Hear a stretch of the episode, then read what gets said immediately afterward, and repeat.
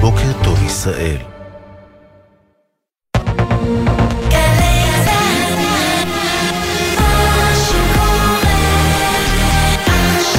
צהל 6 בבוקר. בוקר טוב ישראל עם אפי טריגר, עורך ראשי שרון קינן. שלום לכם. משבר גלוי ביחסים בין קטר לישראל. משרד החוץ של קטר האשים ממש אישית את ראש הממשלה בנימין נתניהו בשיבוש המשא ומתן לעסקת חטופים. זאת בתגובה להקלטה שבה נשמע נתניהו אומר למשפחות חטופים: אני לא מודה לקטר, מבחינתי היא בעייתית יותר מהאום ומהצלב האדום. מלשכת ראש הממשלה לא נמסרה תגובה עד כה. לעומת זאת, חבר הקבינט שר האוצר סמוטריץ' האשים בציוץ: קטר היא מדינה תומכת טרור, הפטרונית של חמאס ואחראית במידה רבה טבח השיבה באוקטובר. מה שברור הוא שלקטר לא יהיה חלק ביום שאחרי בעזה, כך סמוטריץ'. מוקדם יותר אמש האשימה מצרים את ישראל בפגיעה במשא ומתן להפסקת אש. גורם במשרד החוץ בקהיר טען בערוץ אל ערבייה שישראל נוקטת תרגילים פוליטיים ומציבת תנאים שמחלישים את המשא ומתן. עוד אמר הגורם על פי הפרסום שמצרים חשה בהיעדר רצון מדיני ישראלי לחתור לעסקה. בבית הלבן מודאגים מהדיווחים בתקשורת הפלסטינית שלפיהם תקף צהל מתקן של אונר"א בח'אן יונס, תקיפה שהביאה להרג 14 אזרחים בעזה. דוברת המועצה לביטחון לאומי אמרה הלילה כי אף על פי שעדיין אין לנו את כל הפרטים על מה שקרה ונמשיך לחפש מידע נוסף, כל אובדן של חיי חפים מפשע הוא טרגדיה. בהצהרתה הדגישה מחדש את התמיכה האמריקנית בזכותה של ישראל להגן על עצמה, ואמרה שארצות הברית תמשיך לפעול להגברת הסיוע ההומניטרי לעזה ולהשבת החטופים. בצהל דחו את הטענות הפלסטיניות. לאחר בדיקה במערכות המבצעיות, צהל שלל את האפשרות שהאירוע נגרם כתוצאה מתקיפה או מאש כוחות צהל. לבחן את האפשרות שהפגיעה נגרמה מירי חמאס, נאמר בהודעת דובר צהל. ביקורת מבקר המדינה על מחדלי השבעה באוקטובר לא צפויה להידחות, למרות מכתב ההתנגדות ששיגר הרמטכ"ל. כתבתנו לענייני משפט תמר שונמי מציינת כי הסיבה העיקרית לכך היא שמבקר המדינה מתניהו אנגלמן דורש בשלב זה גישה למסמכים בלבד, ללא תשאול גורמים בצבא, תשאול שכזה יתבצע רק בהמשך. אמש תקף הרמטכ"ל רב אלוף הרצי הלוי את המבקר בהודעתו ואמר: הביקורת המתוכננת של משרדך תסיט את קשב המפקדים מהלחימה ולא תאפשר הפקת לקחים לשם השגת יעדיה, כך הרמטכ"ל. רב סמל במילואים סדריק גרין, בן 23 מתל אביב, לוחם בגדוד 8208, שנפל באסון קריסת המבנים ברצועת עזה, יובא למנוחות ב15:00 בבית העלמין קריית שאול. אתמול התקיימו הלוויותיהם של 6 חללים נוספים מהאסון: רב סמל במילואים ניקולס ברגר, רב סמל מתקדם במילואים דניאל קסאו זגיה, רב סמל מתקדם במילואים שי ביטון חיון, רב סמל מתקדם במילואים איתמר טל, רב סמל מתקדם במילואים אדם ביסמוט, ורב סמל מתקדם במילואים מרק קונונוביץ', זיכרונם לברכה. תאיר, ביתו בת 8 של מרק, ספדה לו בבית העלמין בהרצליה. לא הספקנו להיפרד ממך, חיכינו שתבוא לבית. אתה תמיד היית איתנו ואף פעם לא עזבת אותנו. תודה על כל מה שעשית בשבילנו, דאגת לנו ושמחת אותנו. המורדים החות'ים בתימן טענו אמש כי תקפו ספינות מלחמה אמריקניות באמצעות טילים בליסטיים במפרץ עדן ובמפרץ באבל מנדב.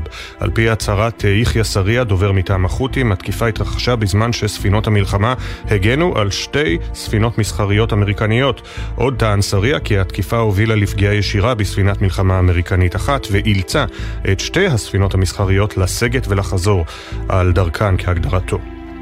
נמשך גל עליות המחירים של מוצרי המזון במשק. חברת וילי פוד הודיעה אמש על עליית מחירים של חלק ממוצריה שתיכנס לתוקף ב1 בפברואר, ועשויה להגיע לשיעור של עד 15%. בין המוצרים רטבים, גרעיני תירס מתוק, סרדינים, אורז ולבבות דקל. בחברה מסבירים שעדכון המחירים הוא תוצאה של העליות במחירי ההובלה הימית וכן של המשבר בים סוף. וילי פוד מצטרפת לחברות שטראוס, שסטוביץ', סוגת ויחין שכבר הודיעו על העלאות מחירים. מכבי תל אביב מחזיקת גביע הטוטו בכדורגל לאחר שגברה אמש על מכבי חיפה בדו-קרב בעיטות עונשין 11 מטרים 4-2. התואר הראשון של מכבי תל אביב מאז 2021. השוער רועי משפטי התייחס לכך בסיום. קודם כל אני מכיר אותם טוב מאוד, יכול להיות שזה עזר לי, אבל אני שמח על השתי פנדלים הראשונים שלקחתי ושעזרתי לקבוצה כמובן לזכות בתואר ראשון העונה. זהו, מסתכלים קדימה. מזג האוויר, גשם מקומי צפוי לרדת מצפון הארץ ועד לצפון הנגב, ייתכנו סופות רעמים יחידות בעיקר בצפון הארץ, ובחרמון ירד שלג. בוקר טוב ישראל עם אפי טרינגר. 605 גלי צהל, בוקר טוב ישראל, בוקר יום חמישי 25 בינואר 2024, ט"ו בשבט, תשפ"ד, נאמר חג שמח, חג ט"ו בשבט שמח, ונקווה שהוא יהיה שמח למרות הימים הקשים שעוברים עלינו. אנחנו מתחילים עם המתיחות הגלויה ביחסים בין ישראל לקטר, אי אפשר שלא להגדיר את זה כמתח פומבי אחרי הציוץ של שר משרד החוץ של קטר אמש, ואחרי התגובה החריפה ביותר של שר האוצר בצלאל סמוטריץ', חבר הקבינט המדיני ביטחוני. כתבנו המדיני יניר קוזין, שלום. שלום אפי, כן, אז המשא ומתן לשחרור החטופים קיבל אתמול זווית בלתי צפויה, כאשר קטר החלה לתקוף את ראש הממשלה נתניהו, וזה הגיע לאחר פרסום של הקלטה שפרסם ירון אברהם בחדשות 12 של נתניהו בפגישה עם משפחות החטופים, שם אמר, אני לא מודה לקטר, מכיוון שקטר היא מממנת את חמאס, הם אותו דבר כמו האום או כמו הצלב האדום, ובנסיבות מסוימות גם גרוע מכך. הביקורת הזאת הגיעה לקטר, ואתמול משרד החוץ בדוחה תוקף את נתניהו, ואומר שהוא מכשיל את השיחות לעסקה חדשה לשחרור חטופים, ואומרים נתניהו מעדיף את הפוליטיקה על הצלת חיים. תוסיף את הנתון הזה גם לעובדה שראש הממשלה, כך דווח בחדשות 13, רצה לשוחח עם נשיא מצרים אסיסי, וסורב על ידי נשיא מצרים, ולא קיבל את השיחה הזאת. בקיצור, הדברים הללו אינם מבשרים טובות, כשמערכת היחסים אחורה כל כך בין ישראל לבין המתווכות. עם זאת צריך לומר, האמריקנים עדיין בסיפור, והם מפעילים לחץ גם על מצרים וגם על קטר, כדי שזאת תפעיל לחץ על חמאס, לקבל את ההצעה של ישראל, ללכת להפוגה ארוכה, בת חודש או חודשיים, לצורך שחרור של חטופים, גם אם זו לא הפסקת מלחמה. בשלב הזה עדיין לא הגיע איתות משמעותי ורציני מחמאס, האם הוא מוכן לקבל את התנאי הזה. בינתיים השיחות נמשכות. תודה יניר, 6:07, בוקר טוב ישראל. אנחנו עם כותרות העיתונים, הרבה מאוד חשיפות של העיתונים השונים. הבוקר יוסי יהושע חושף בכותרת הראשית של ידיעות אחרונות, הרמטכ"ל מקפיא את הוועדות לבחינת מחדל 7 באוקטובר. אחרי שראשי הוועדה לא קיבלו סמכויות או כתב מינוי, הרמטכ"ל הלוי החליט כי הוא דוחה את הקמתו של הפורום עד לסיום התחקירים הפנימיים. כזכור, זה הפורום שבראשו הוא רצה להעמיד את שאול מופז, אהרון זאבי פרקש, סמי תורג'מן ויואב הר אבן, מפקדי צהל במילואים. במקביל פנה הרמטכ"ל למבקר המדינה, אין תקדים לביקורת במלחמה, זה יסיט את קשב המפקדים. כזכור, כפי שדיווחה כתבתנו תמר שונמי, המבקר לא צפוי להיענות לבקשת הרמטכ"ל. עוד כותרת מאוד מאוד מעניינת של בכיר במערכת הביטחון שאומר לאלישה בן קימון, גם בידיעות אחרונות, גורמים מדיניים בממשלה מובילים אותנו לאינתיפאדה שלישית, זה ציטוט. בזמן שצהל פועל כמעט מדי לילה לניטרון מוקדי הטרור ביהודה ושומרון, במערכת הפוליטית יש מי שקוראים להפלת הרשות הפלסטינית ומונעים כל ניסיון להחזרת פועלים פלסטינים לעבודה בישראל. גורם ביטחוני בכיר יוצא באופן חסר תקדים נגד אותם פוליטיקאים ומזהיר, הם מובילים, אולי אפילו באופן מכוון, לאינתיפאדה. עוד בשער של ידיעות אחרונות, הטרגדיה של כוח ברבי. הלוחמים שלא עזבו זה את זה מאז הגיוס נפרדו אתמול מ5 חבריהם שנפלו באסון ה-21. הממפי רב סרן עזריאל ברבי, שעל שמו נקרא הצוות, ספד, זכינו לאנשים שמצוידים ברוח ואמונה גדולה. אלון גולדשטיין כותב, דור של טרומפלדורים, מסקי הסמארטפונים של הדור הזה תשתשו את ההכרה שלנו, דור ההורים, מרוב צקצוקים לא שמנו לב שהילדים האלה חיים ונושמים משמעות, שעיניהם פקוחות להחריד והכרתם ברורה, טוב למות בעד ארצנו. וואו, זה טקסט של אלון גולדשטיין. וגם בידיעות אחרונות, בחזרה לסדרות, המוזיקאי חיים מוליאל שב לעיר מגוריו, אנחנו מבולבלים, לאט לאט חוזרים לכאן אנשים. בהארץ, הכותרת הראשית, בצמרת הביטחונית חושדים, בדיקת המבקר נועדה לשרת את ראש הממשלה, כך כותב עמוס הראל. הרמטכ"ל שיגר מכתב למתניהו אנגלמן ובו הוא דרש לעכב את פתיחת הביקורת הנרחבת, זה יפגע בהשגת יעדי המלחמה. מקורות ישראלים המעורים במגעים אמרו אתמול להארץ, המשא ומתן לעסקת חטופים ייקח זמן, הפער מול חמאס גדול. התמונה בשער שצילם איתי רון של מאות נשים שחסמו אמש את נתיבי איילון בקריאה לשחרור החטופים. בירושלים צעדו מאות לעבר מעון ראש הממשלה. עוד לפני הקיפול מופיעה החשיפה של יניב קובוביץ', שגם עלתה אתמול בערוצי הדיגיטל של הארץ. צהל בוחן חלוקת טילי נון טט בהתנחלויות מבודדות כדי למנוע שחזור של הטבח. צהל בוחן אפשרות לחמש בטילים נגד טנקים את כיתות הכוננות בהתנחלויות מבודדות בגדה המערבית ובכאלה שסמוכות ליישובים פלסטינים. בצהל אישרו לטענת הארץ כי המהלך בשלבי בדיקה נועד להתמודד עם תרחיש שבו מחבלים פושטים על יישובים בכלי רכב, בדומה למה שאירע במתקפת הטרור ב-7 באוקטובר. בישראל היום, ניר ברקת, כך זה מנוסח, ברקת בראש 15 ח"כים בליכוד נגד נתניהו וגלנט, למנוע פועלים מיוש לתמיד, כך הוא קורא בריאיון למתי תוכפל שיופיע במלואו מחר בישראל השבוע. קבינט הקונספציה, כך ניר ברקת, תקוע ב6 באוקטובר וחושב שכסף לערביי יהודה ושומרון יביא שקט. הוא מציע לייבא מיד 170,000 עובדים זרים מאסיה ומאפריקה. גלנט בתגובה, כלכלה ורווחה טובות בקרב ערביי יהודה ושומרון זה אינטרס ישראלי.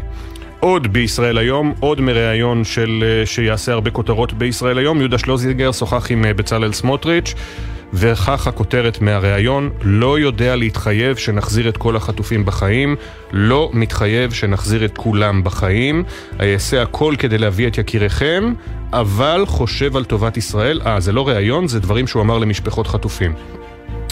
זה לא רעיון, סליחה. זה דברים שאמר סמוטריץ' למשפחות חטופים. אמר את מה שאף אחד מחברי הממשלה לא אמר עד היום, כך מנסח זאת שלזינגר. לא מתחייב שנחזיר את כולם בחיים, אעשה הכל כדי להביא את יקיריכם, אבל חושב על טובת ישראל. אני שם את זה על השולחן, אני לא יודע להתחייב, לא מסתכל לאף אחד בעיניים ואומר לו אני אביא את הבן שלך בחיים. יש הרבה סימני שאלה שמרחפים מעל עסקה כזו. עצירת המלחמה בשלב הנוכחי לתקופה ארוכה של חודש, עם משהו שלא נוכל לתת לו יד, כך סמוטריץ'. במעריב, זעקת המשפחות, הכותרת הראשית עם צילום מחסימות נתיבי איילון אמש, בדרישה להחזיר עכשיו את כל הישראלים המוחזקים בעזה.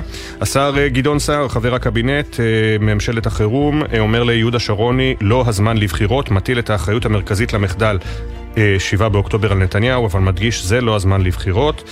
הממשלה חייבת לתת דוגמה אישית, הוא אומר, על תקציב 2024, וזה לא קרה. בג'רוזלם פוסט, תחקיר מעניין שמופיע בכותרת הראשית מאת אוהד מרלין, מוגדר תחקיר בלעדי. Major South African Banks provide platform to fund Hamas. בנקים גדולים בדרום אפריקה מספקים פלטפורמה מצע למימון חמאס. בין היתר מדובר בסטנדרט בנק, נד בנק, אבסה, שנחשפים בתחקיר הזה כמוסדות שמאפשרים העברת כספים לחמאס ולקרן שמקושרת לחמאס, באמצעות קרן שמקושרת לחמאס. זה תחקיר בלעדי מאת אוהד מרלין בעמוד 7 ובכותרת הראשית של ג'רוזלם פוסט.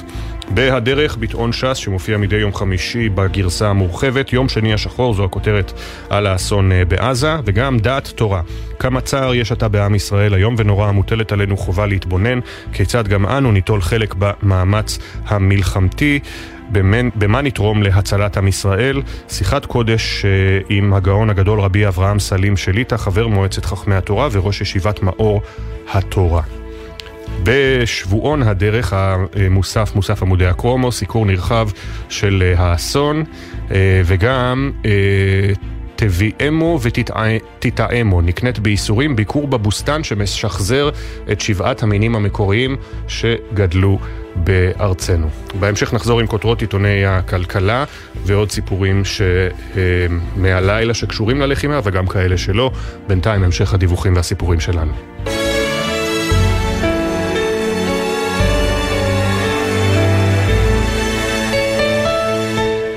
אם אתם הורים לחיילים או חיילים בעצמכם, אתם כנראה זוכרים היטב את יום הגיוס לצהל, גם אחרי הרבה זמן. ההגעה ללשכת הגיוס, המדים הירוקים מכל עבר, החיבוקים, התפיחות על השכם וגם דמעות הפרידה.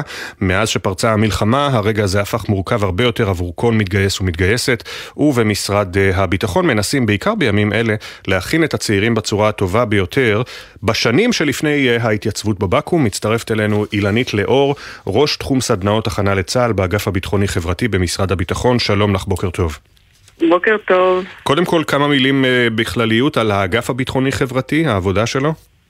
בשמחה. האגף הביטחוני-חברתי בעצם עוסק בכל מה שקשור לחיבור צבא-חברה, כל השיח הערכי, רתימת בני הנוער לגיוס לצה"ל וחיבור לחברה הישראלית בצורה מיטבית, כאשר אנחנו פונים על כלל האוכלוסיות המגוונות, עם תוכניות כמובן מותאמות, בהתאם לפסיפס החברתי שיש במדינת ישראל. היחידה שלנו, יחידת ההכנה לצה"ל, למעשה עושה בשוטף פעילות הכנה לצה"ל בבתי הספר, כשליבת העשייה הן סדנאות הכנה לצה"ל, סדנאות ערכים לתלמידי י"א וי"ב. וכאשר אנחנו מדברים על הסדנאות לקראת הגיוס, בראי ה-7 באוקטובר וה-111 הימים שעברו מאז, על מה אתם שמים דגש?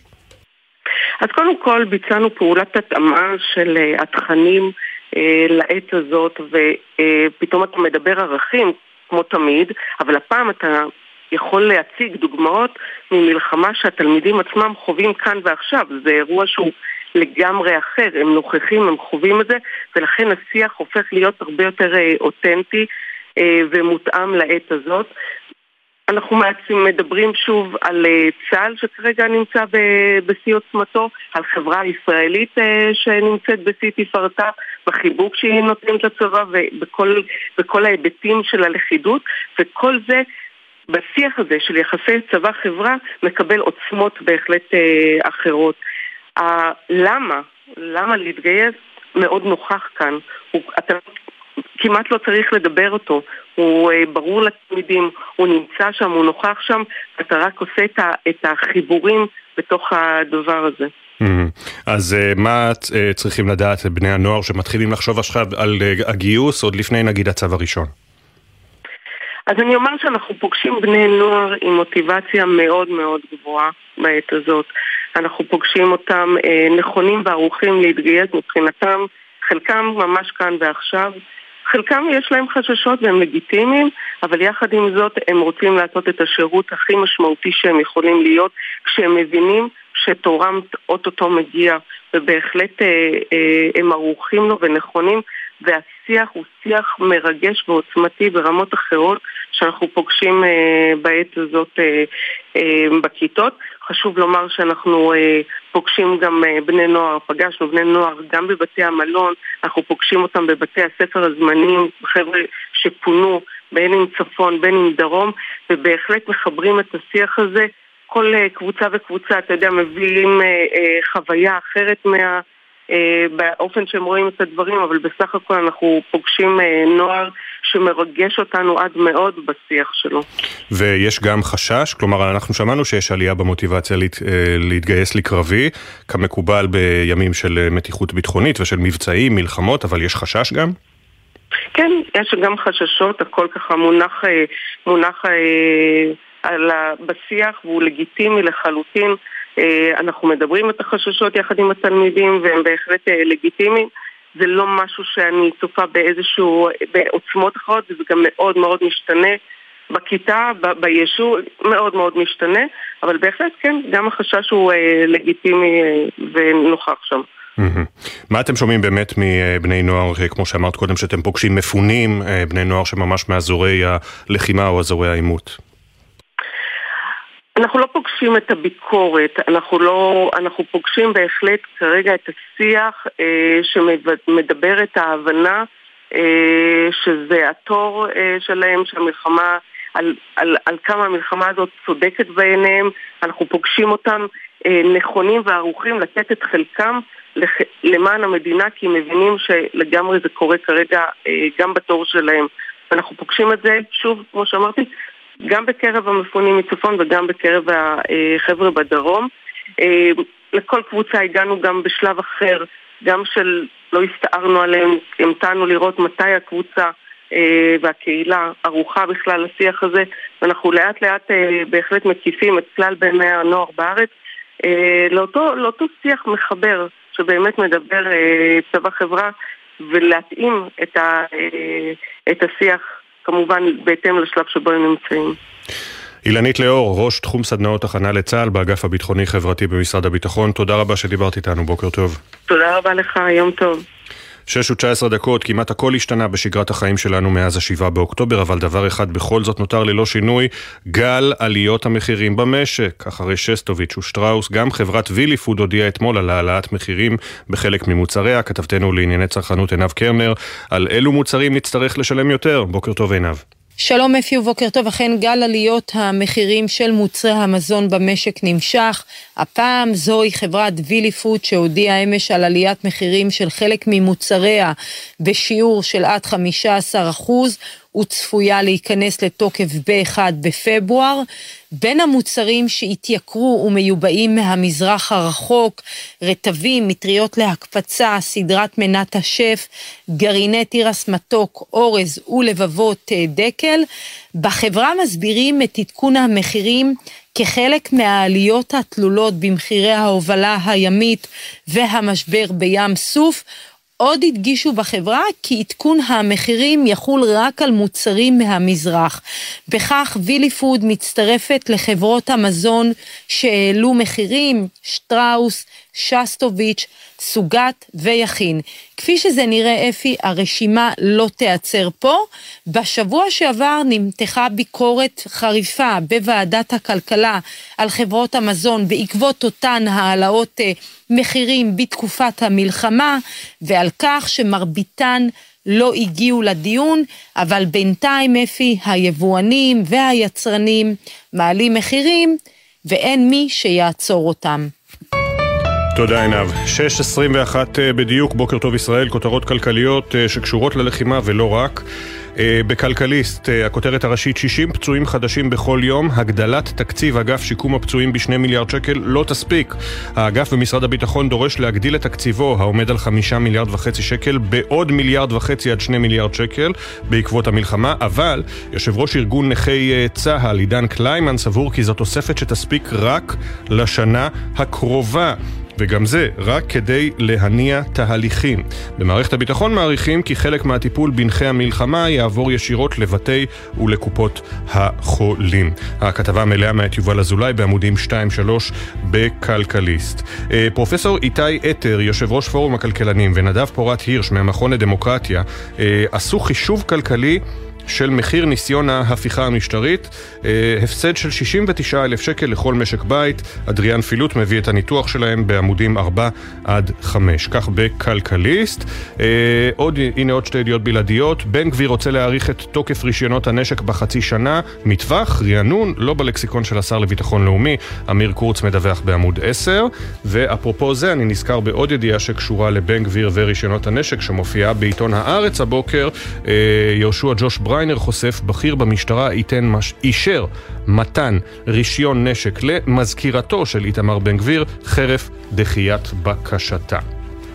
אוקיי, עוברים לגלובס. כאן הכותרת הראשית, ביל אקמן מעלה הילוך בתמיכתו בישראל ורוכש מניות בבורסת תל אביב, מדווח נתנאל אריאל. אחרי שאקמן יצא למאבק באנטישמיות באוניברסיטאות העילית בארצות הברית, המיליארדר היהודי-אמריקני, בעלים של קרן גידור, עשה צעד הצהרתי נוסף שתומך בישראל, ורכש עם זוגתו המדענית נרי אוקסמן כ5% ממניות בורסת תל אביב, תמורת כ100 מיליון שקל. העסקה שנסגרה במשרדי אקמן בניו יורק הובילה לזינוק של 8% במניית הבורסה, המניה של הבורסה עצמה. עוד בגלוב, זה כיף הפיצוי שניתן עד כל העסקים בצפון ובדרום נמוך משאר האזורים, מדווחת אלה לוי ויינרב. בעלי עסקים רבים ביישובי העימות בצפון ובדרום עדיין לא קיבלו תשלום מלא עבור חודש אוקטובר, חלקם גם לא קיבלו מקדמה. גורמי מקצוע טוענים שקרן הפיצויים לא עומדת בעומס. ברשות המיסים אומרים שלוקח זמן להעריך את הנזקים. בואו נסתכל על הציטוט היומי, אולי נקבל השראה מאת מארק טוויין. זה תמיד נותן השראה מאת מארק טוויין. אחד ההבדלים המרשימים בין חתול ושקר הוא שחתול חי רק 9 פעמים. מי שלא מכיר את זה תרשמו שוב, מארק טוויין. רושמת נועה, אחד ההבדלים המרשימים בין חתול ושקר הוא שחתול חי רק 9 פעמים. בדמרקר, במקום לנהל את המדינה, נתניהו שולח את הפירומנים לחזית, מכריז אבי בראלי. במרכז השער, ראש הממשלה מפעיל את חברי הכנסת הצעקנים שלו כדי שיסכלו עיסוק בנושאים לא נוחים ויהפכו דיונים מקצועיים לוויכוחים פוליטיים או עדתיים. כך מצאו עצמם דוד אמסלם ומאי גולן כנציגיו בדיונים מול הקבינט או מול משפחות החטופים. זו הסיבה שהשר עמיחי אליהו לא פוטר. כשמערך ההטרלות סופג ביקורת, צפות קריאות מתייפייפות לאחדות. בואו נסתכל על דברים קצת יותר כלכליים בדמרקר. חוזרים לעבוד. אל תרחמו עליהם, אל תגרמו להם להרגיש אשמים ושמרו על גמישות הבקשות של אנשי המילואים מהמעסיקים. מרטין מעדיף לצמצם משמרות בבר, ליטל רוצה שהמקרר יהיה מלא בכל טוב, תמיר רוצה לחזור לחושר, ודור שואף להמשיך לחוש את האחריות של המילואים גם במשרד, וחזר לעבוד ב-250% משרה. 4 מילואימניקים חוזרים לעבודה, מדברים עם ירדן בן גל הירשהורן, וחולקים איתה מסקנות. הנה למשל תמיר מנצור קרמל, דברים שריגשו אותי בעבודה לפני 4 חודשים לא מלווים אותי כרגע. צריך סבלנות והכרה בזה שלוקח לבן אדם זמן לחזור לעצמו. ליטל אלמלי אומרת, אנחנו חווים דיסוננס גדול בין מה שחווינו שם למה שקורה בעבודה, ולכן היכולת של המנהל לזהות את זה היא חשובה. כתבה החשובה והמעניינת והמלאה בעמודים 6-7 בדמרקר. הנה אנחנו עם ממון, ידיעות אחרונות. כ-70,000 מובטלים חזרו לעבודה מתחילת המלחמה, מספר לנו גד ליאור. כמעט 70,000 ישראלים כבר חזרו לעבודה לאחר שהיו מובטלים מתחילת המלחמה, כך דיווח אתמול המוסד לביטוח לאומי. 61% מהחוזרים היו נשים ו-39% היו גברים. עוד בממון, מצוקת האשראי של העסקים הקטנים. הביקוש של העסקים קטנים להלוואות של עוגן, גוף האשראי החברתי שמעניק הלוואות מסובסבות, הביקוש הזה זינק מתחילת המלחמה. מדובר בעיקר בעסקים קטנים בענפי הקמעונאות, קבלנים קטנים בענף הבנייה, המזון והמסעדות, מדווחת נבית זומר. ועכשיו, בפינתנו הלא קיימת, בחלומות שלנו, או בחלומות באספמיה שלנו, הנה כתבה עם תמונות יפות של הילה ציון, כמו באירופה, תשכחו מחנייה ותכירו את שכונה דור 5.0. זה קורה בברצלונה, וינה והמבורג, ובקרוב גם אצלנו. שכונת מגורים עם מרחבים שיאפשרו הליכה ורכיבה ללא מדרכות שנקטעות בשל כניסה לחניונים.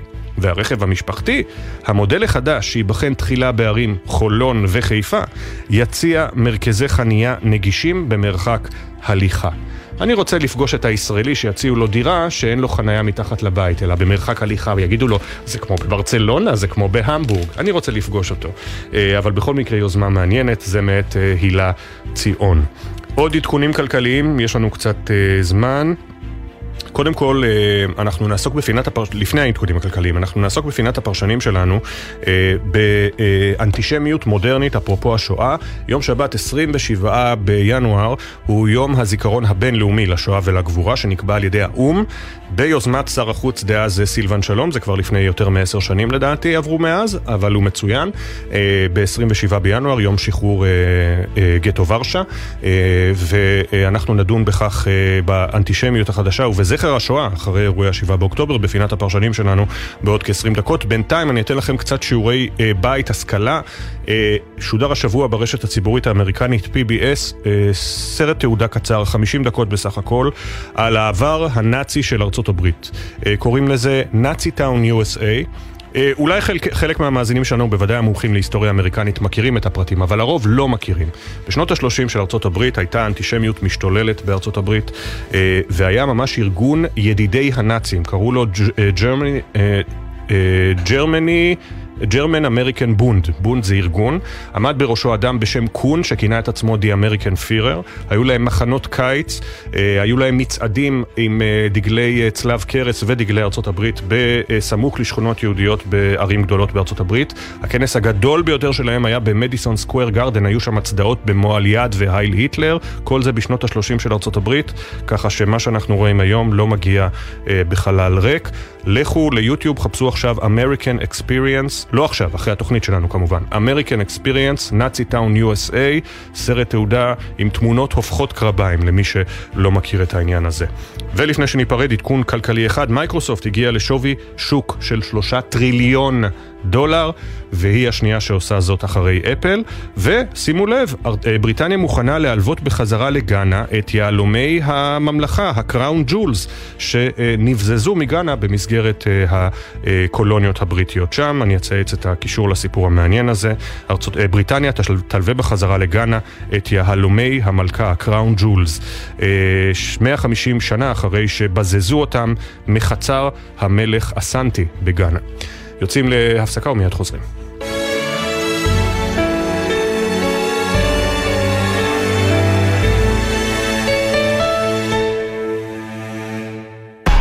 אתם מאזינים לגלי צהל.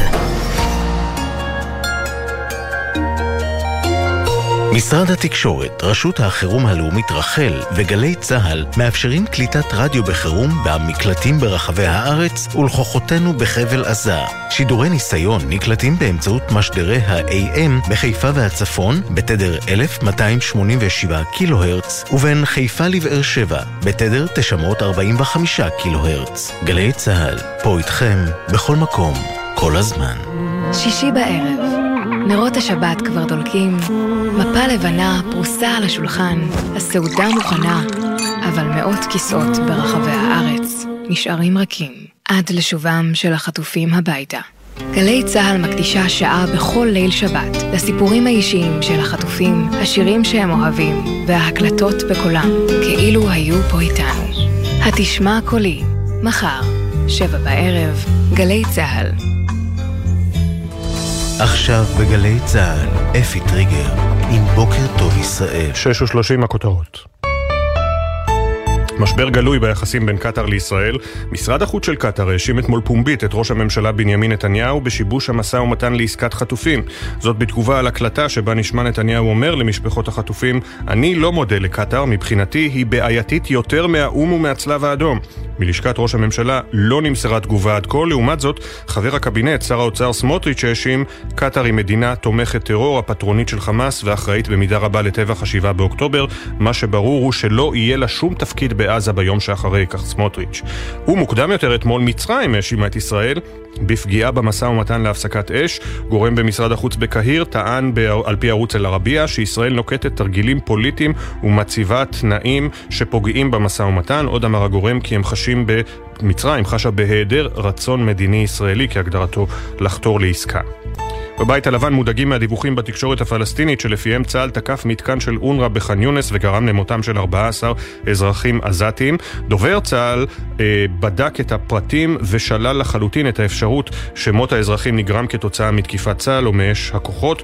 נבחן את האפשרות שהפגיעה נגרמה מירי חמאס, מסר דובר צהל. למרות זאת, דוברת המועצה לביטחון לאומי אמרה הלילה כי אף על פי שעדיין אין לנו את כל הפרטים על מה שקרה ונמשיך לחפש מידע נוסף, כל אובדן של חיי חפים מפשע הוא טרגדיה. היא הדגישה שארצות הברית תמשיך לפעול להגברת הסיוע המניטרי לעזה ולהחזרת החטופים, וחזרה כמובן על התמיכה האמריקנית בזכותה של ישראל להגן על עצמה. החלל ה-21 והאחרון באסון קריסת המבנים בעזה יובא אחר הצהריים למנוחות. הלווייתו של רב סמל במילואים סדרי גרין בן 23 מתל אביב, לוחם בגדוד 8208, תארך ב-3 אחר הצהריים בבית העלמין קריית שאול. אתמול הובאו למנוחת עולמים 6 לוחמים נוספים שנפלו באסון, בהם רב סמל מתקדם במילואים מרק קונונוביץ' זיכרונו לברכה. תאיר, ביתו בת 8, נפרדה ממנו. לא הספקנו להיפרד ממך, חיכינו שתבוא לבית, אתה תמיד היית איתנו ואף פעם לא עזבת אותנו. תודה על כל מה שעשית בשבילנו, דאגת לנו ושימחת אותנו. עדכון תנועה לנהגים אולפן גלגלץ, כביש 6 דרום העמוס מבקה עד אייל, כביש 65 עמוס מכיוון צומת אום אל-פחם עד מחלף עירון, ובכביש 444 דרומה יש עומס תנועה מטייבה עד צור יצחק. מזג האוויר, גשם מקומי צפוי מצפון הארץ ועד לצפון הנגב, ייתכנו סופות רעמים יחידות בעיקר בצפון הארץ, ובחרמון ירד שלג. 6:33. כל מי שהכיר את רז מזרחי זיכרונה לברכה העיד שהתיאור שאפיין אותה יותר מהכל הוא פייטרית. גם כשפיגוע דריסה שעברה במזרח ירושלים קטע את שירותה הצבאי במשמר הגבול, היא החליטה לחזור מחדר השיקום הישר אל קורס הקצינים.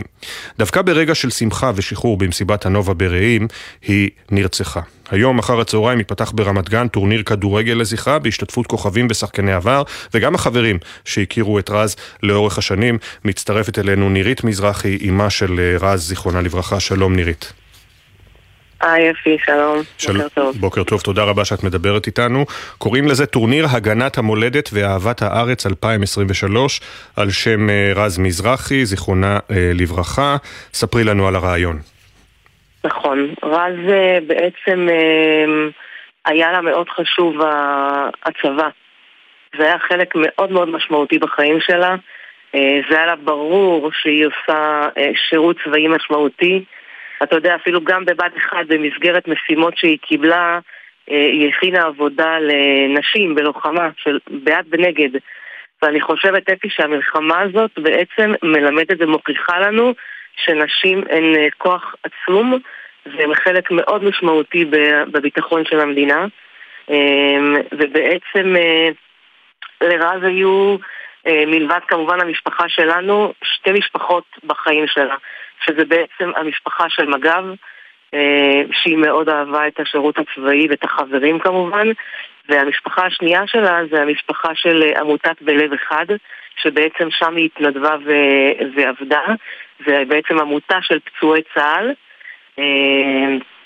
והיום אנחנו בעצם מקיימים טורניר בהשתתפות בעצם 4 נבחרות, נבחרת השלום והאחווה, שהמאמן שלה זה עובד קראוס, נבחרת גולדסטאר ונבחרת של כוכבי רשת ויוטיוברים, ובעצם שתי הנבחרות, שזה נבחרת של מג"ב, של החברים הטובים שלה ממשמר הגבול, והנבחרת האחרונה שבעצם של העמותה של בלב אחד.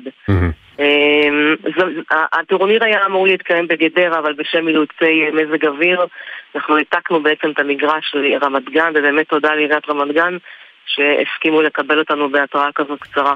אז איפה ברמת גן, את יודעת? כן, ברחוב 1-8, זה בעצם מגרש השקמה. רחוב 1-8, מגרש השקמה ברמת גן. היום ב-5 בערב טקס הפתיחה. נכון, אנחנו מזמינים את כולם באמת להגיע, רז באמת אהבת החיים, היא אהבה אנשים, היו לה המון חברים, היא הייתה פייטרית, היא הייתה ילדה פייטרית.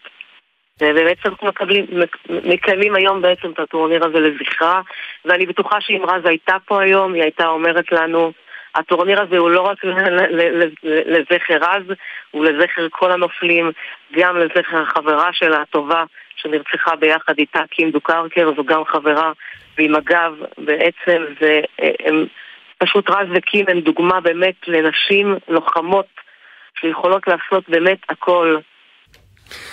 והמלחמה הזאת הוכיחה לנו את זה. ברשותך, אני אשאל אותך 111 יום אחרי ה-7 באוקטובר, איך נראים החיים שלך, של המשפחה? זה חיים שלפני ואחרי, אין ספק, זה אתגר. אתה יודע, היה לרז משפט שחלחל בה אחרי הפציעה שלה במשמר הגבול, שבעצם בידיים של כל אדם לבחור ולהשפיע בעצם על האופן שבו תתמודד עם האתגרים בחיים שלך. והיא בעצם השאירה לנו את המשפט הזה, ואתה, באמת, אתה צריך להתמודד עכשיו, זה ללכת מחדש. אתה בעיקר עטוף בחברים.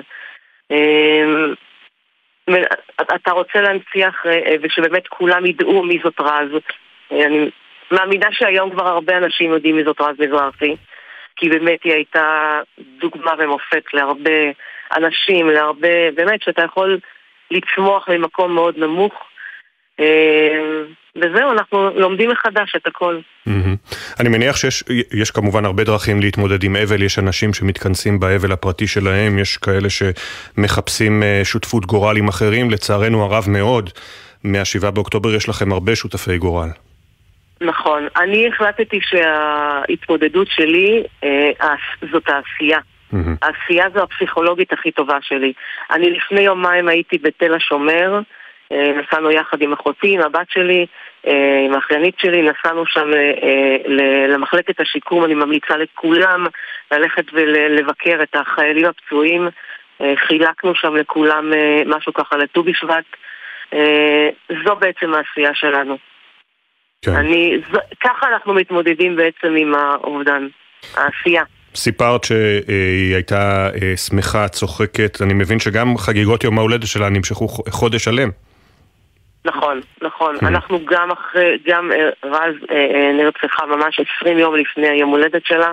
אנחנו גם החלטנו גם אחרי זה לחגוג לה. היא הייתה ילדה שאוהבת מסיבות. היא תמיד הלכה למסיבות, זה לא היה משהו חריג. גם המסיבה הזאת בנובה שהיא הלכה, היא אהבה לרקוד, היא אהבה לשמוח. היא אהבת החיים, היא הספיקה לעשות המון במהלך 22 שנה שהיא חיה, ובאמת חגגנו לה גם את היום הולדת, גם כשהיא לא הייתה, הבטחנו שנעשה את זה, אנחנו גם נמשיך לעשות את זה ונמשיך לחגוג לה את היום הולדת שלה, זה היה חלק מאוד חשוב בחיים שלה, ואנחנו נמשיך לעשות את זה. אז נזכיר, נחזור שוב על הפרטים, טורניר הגנת המולדת ואהבת הארץ 2023 על שם רז מזרחי, זיכרונה לברכה, בהשתתפות נבחרת השלום והאחווה, נבחרת משמר הגבול, נבחרת בלב אחד, ועוד נבחרת שאני לא מזהה פה את השם, גולד סטאר. ושימו לב, אם אתם מוצאים את המודעה שכתוב שזה בגדרה, אז בגלל מזג האוויר זה עבר, תרשמו את הכתובת לרמת גן, רחוב אחד העם 8, מגרש השקמה ברמת גן. היום 5 בערב, טקס הפתיחה. נירית מזרחי, אימה של רז, זיכרונה לברכה, תודה רבה שדיברת איתנו. תודה אפי, תודה לך.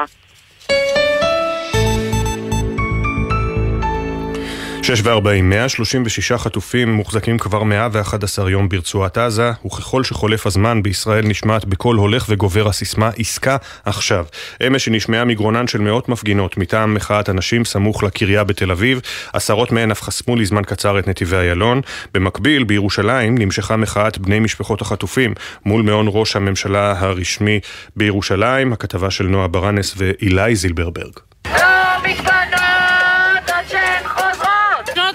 מכונית לעבור, שכולם ישמעו את מה שאנחנו צועקים. עסקה עכשיו, אין להם זמן. מחאת אנשים שהושקה אתמול ב-25 מוקדי מחאה ברחבי הארץ נפתחה בסערה. מאות המפגינות צעדו מסביב לבניין הקריה וזעקו להשבתם המיידית של החטופים. בעיקר הדגישו, לא נעמוד מהצד כשהחטופות בשבי נתונות לפגיעות מיניות, והעדויות נערמות. אנחנו עושות פה מחאת זעם של נשים, כי באמת אין להם זמן, אין להם. אנחנו עדיין מנומסות מדי, אנחנו עדיין נחמדות מדי. הדבר הנכון לעשות זה לשטוף את הרחובות בהפגנות. אצל אנשים יש פה עניין ביולוגי ופיזיולוגי שחייב להחזיר אותם כמה שיותר מהר. מבחינתן היעדר נשים בקבינט המלחמה רק מעצים את המאבק. הנשים יוצאות החוצה כדי להשמיע את הקול שלא נשמע סביב השולחן. יש כל כך הרבה נשים בשבי, נשים צעירות שאנחנו יודעים שעוברות דברים מחרידים. במקביל צעדה להשבת החטופים מירושלים נחתמה במעל בו שוהים עשרות מבני משפחות החטופים שעלו להיות מפונה היום. אלעד אור שאחיו דרור נחטף לעזה מבטיח, משם הם לא זזים עד שהם יחזרו. עד שלא נראה שישראל לוקחת את ההחלטה המלאה, לא נאמין שהממשלה שלנו באמת מתחייבת. המעל הזה בינתיים נשאר, והוא אמירה שלנו שאנחנו לא רק במוצ"ש ולא רק במקום אחד. מחאת הנשים רק התחילה, והן כבר מבטיחות כי לצד יוזמות המחאה שקמות בכל יום, הן יחריפו את המאבק עד שכולן וכולם ישובו. אנחנו ממשיכים הבוקר במיזם שלנו מאחורי השמות. מדי בוקר מספרים כאן משהו קצר על כל נרצח ונופל, אנקדוטות שאת חלקן בני משפחה וחברים שלחו לנו. נעשה זאת על כל אחד ואחת מאחורי השמות.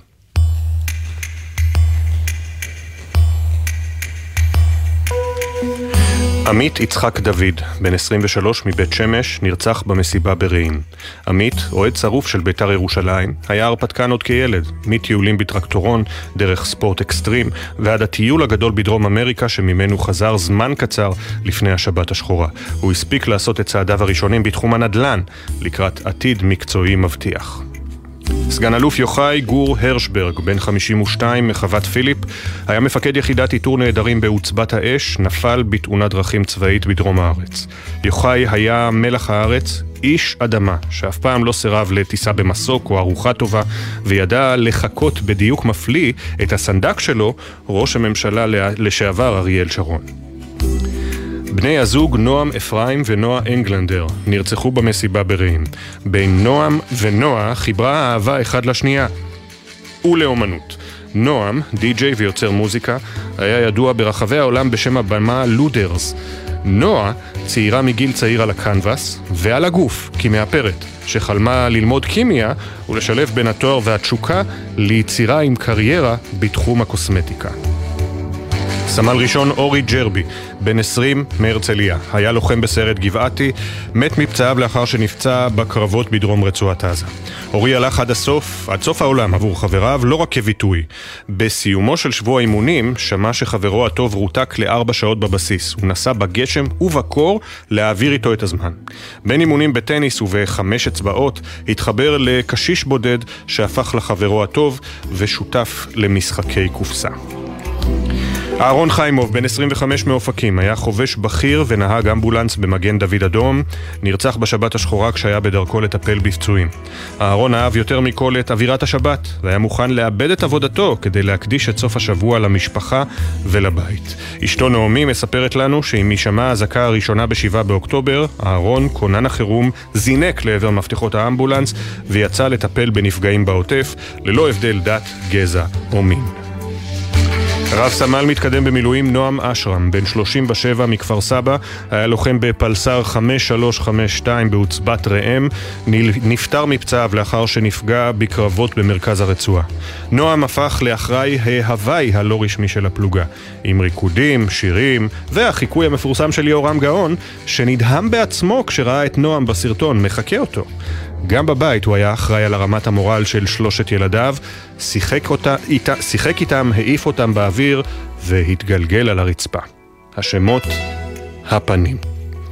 הסיפורים המלאים יעלו בהמשך לעמוד האינסטגרם והפייסבוק של גלי צה"ל. נזכיר שבני משפחה וחברים יכולים לשלוח לנו סיפורים ותמונות, יכולים ומוזמנים לשלוח לנו סיפורים ותמונות, לכתוב את המייל זיכרון @glz.co.il, זיכרון עם K. תודות לכתבנו תמר שונמי, שירה שפי, ענבר פייבל ואילי זילברברג שהביאו את הסיפורים לשידור. תודה גם לרן לוי ויוסי ריס על העריכה הדיגיטלית של המיזם, ליובל קופלנד על העיצוב הגרפי וגפן גלזר על ההפקה לדיגיטל.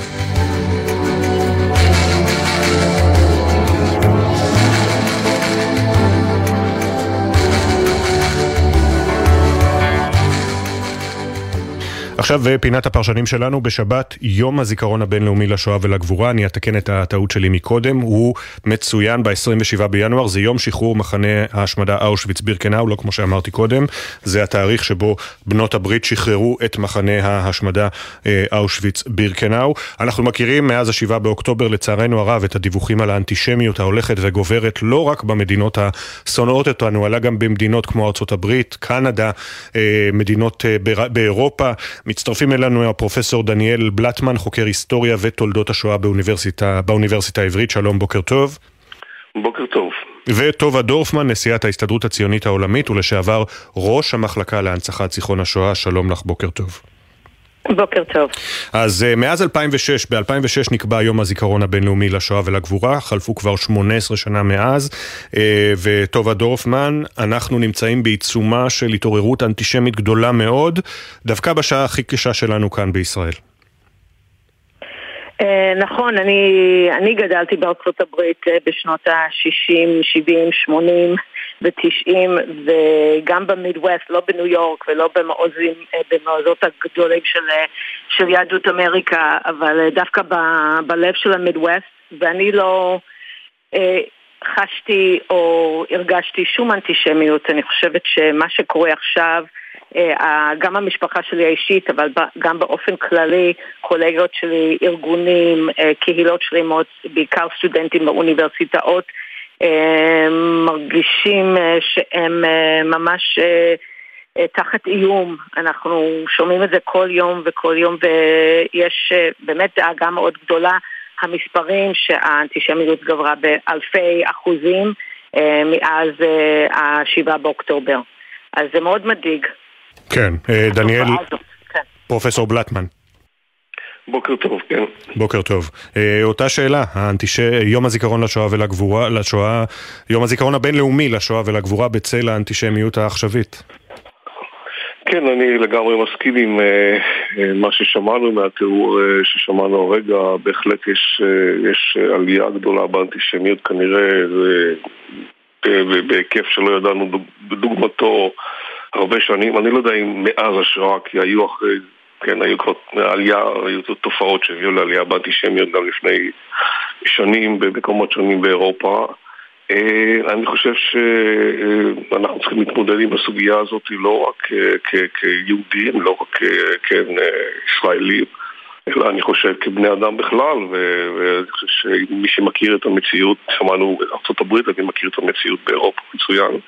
התופעה הזאת מדאיגה לא רק יהודים, היא מדאיגה גם אנשים ליברליים, אנשים שתורגים לא רק מה זה ישפיע על הקהילה היהודית או בכלל, על יהודים שחיים במקום זה או אחר, אלא איך זה בעצם ישפיע על החברה באופן כללי, כאשר חלקים יותר נרחבים נחשפים לתופעות של שנאת זרים ועוינות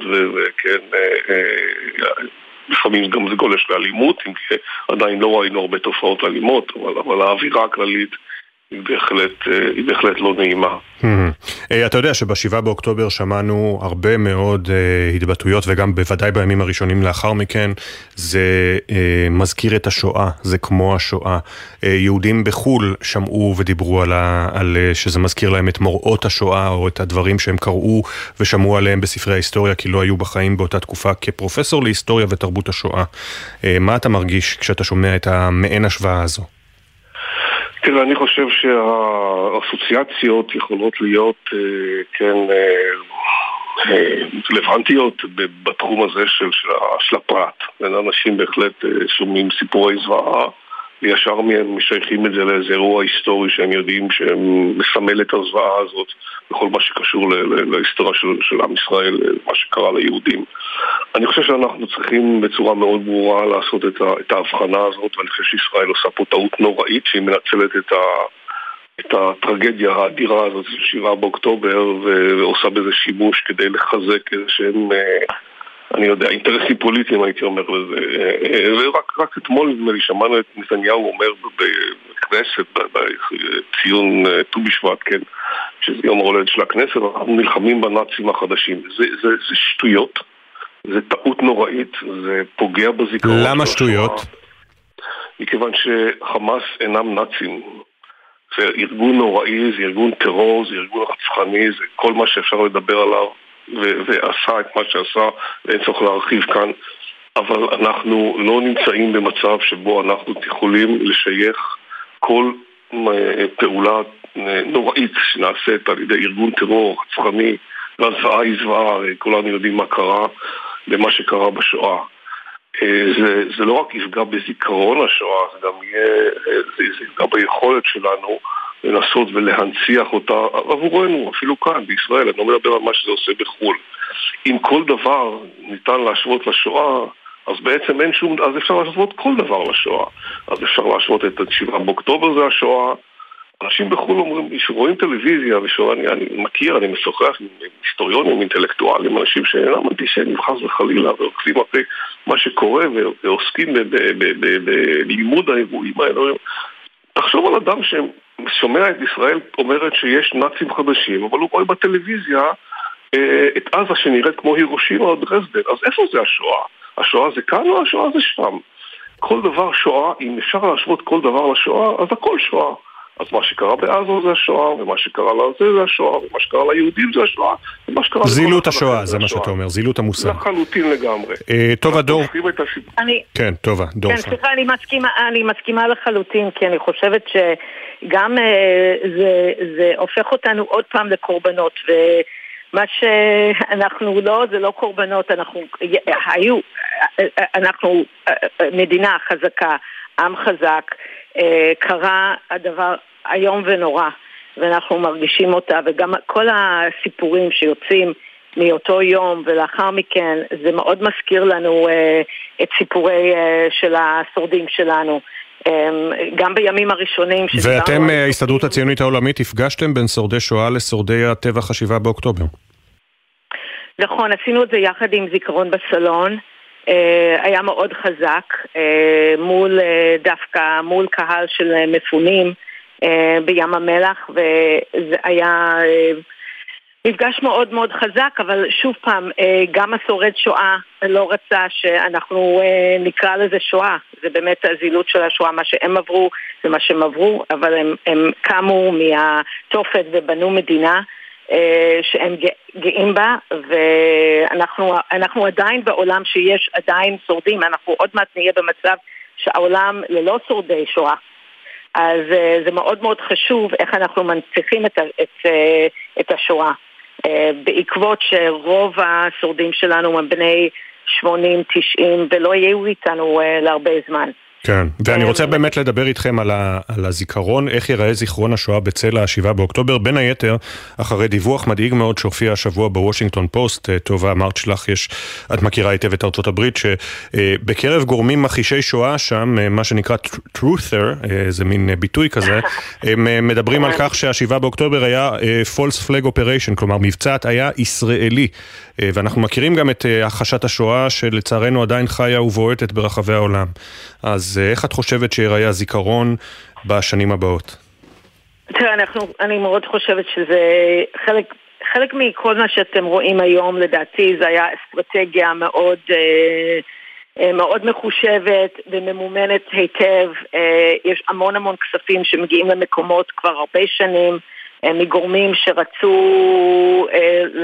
שהאווירה הזאת תצא מתישהו ובמשך וימשיך, וזה קרה באוניברסיטאות, אנחנו יודעים על כל התרומות המאוד מאוד גדולות ממדינות עוינות כביכול שגרמו לכך שהאווירה הזאת קיימת והתשתית קיימת. אני חושבת שזה אותו דבר, אנחנו מתמודדים גם עם כל הסיפור של טיק טוק והאלגוריתמים ואיזה תכנים יוצאים לאור. עכשיו היה לנו סמינר יחד עם זיכרון בסלון עם משפיעני רשת בארץ, צעירים שממש הבאנו שורדי שואה, אחד שורדת שואה שהיא החביאה 5 חבר'ה מהנובה אצלה בבית שרצו בתוך הבית שלה והחביאה אותם.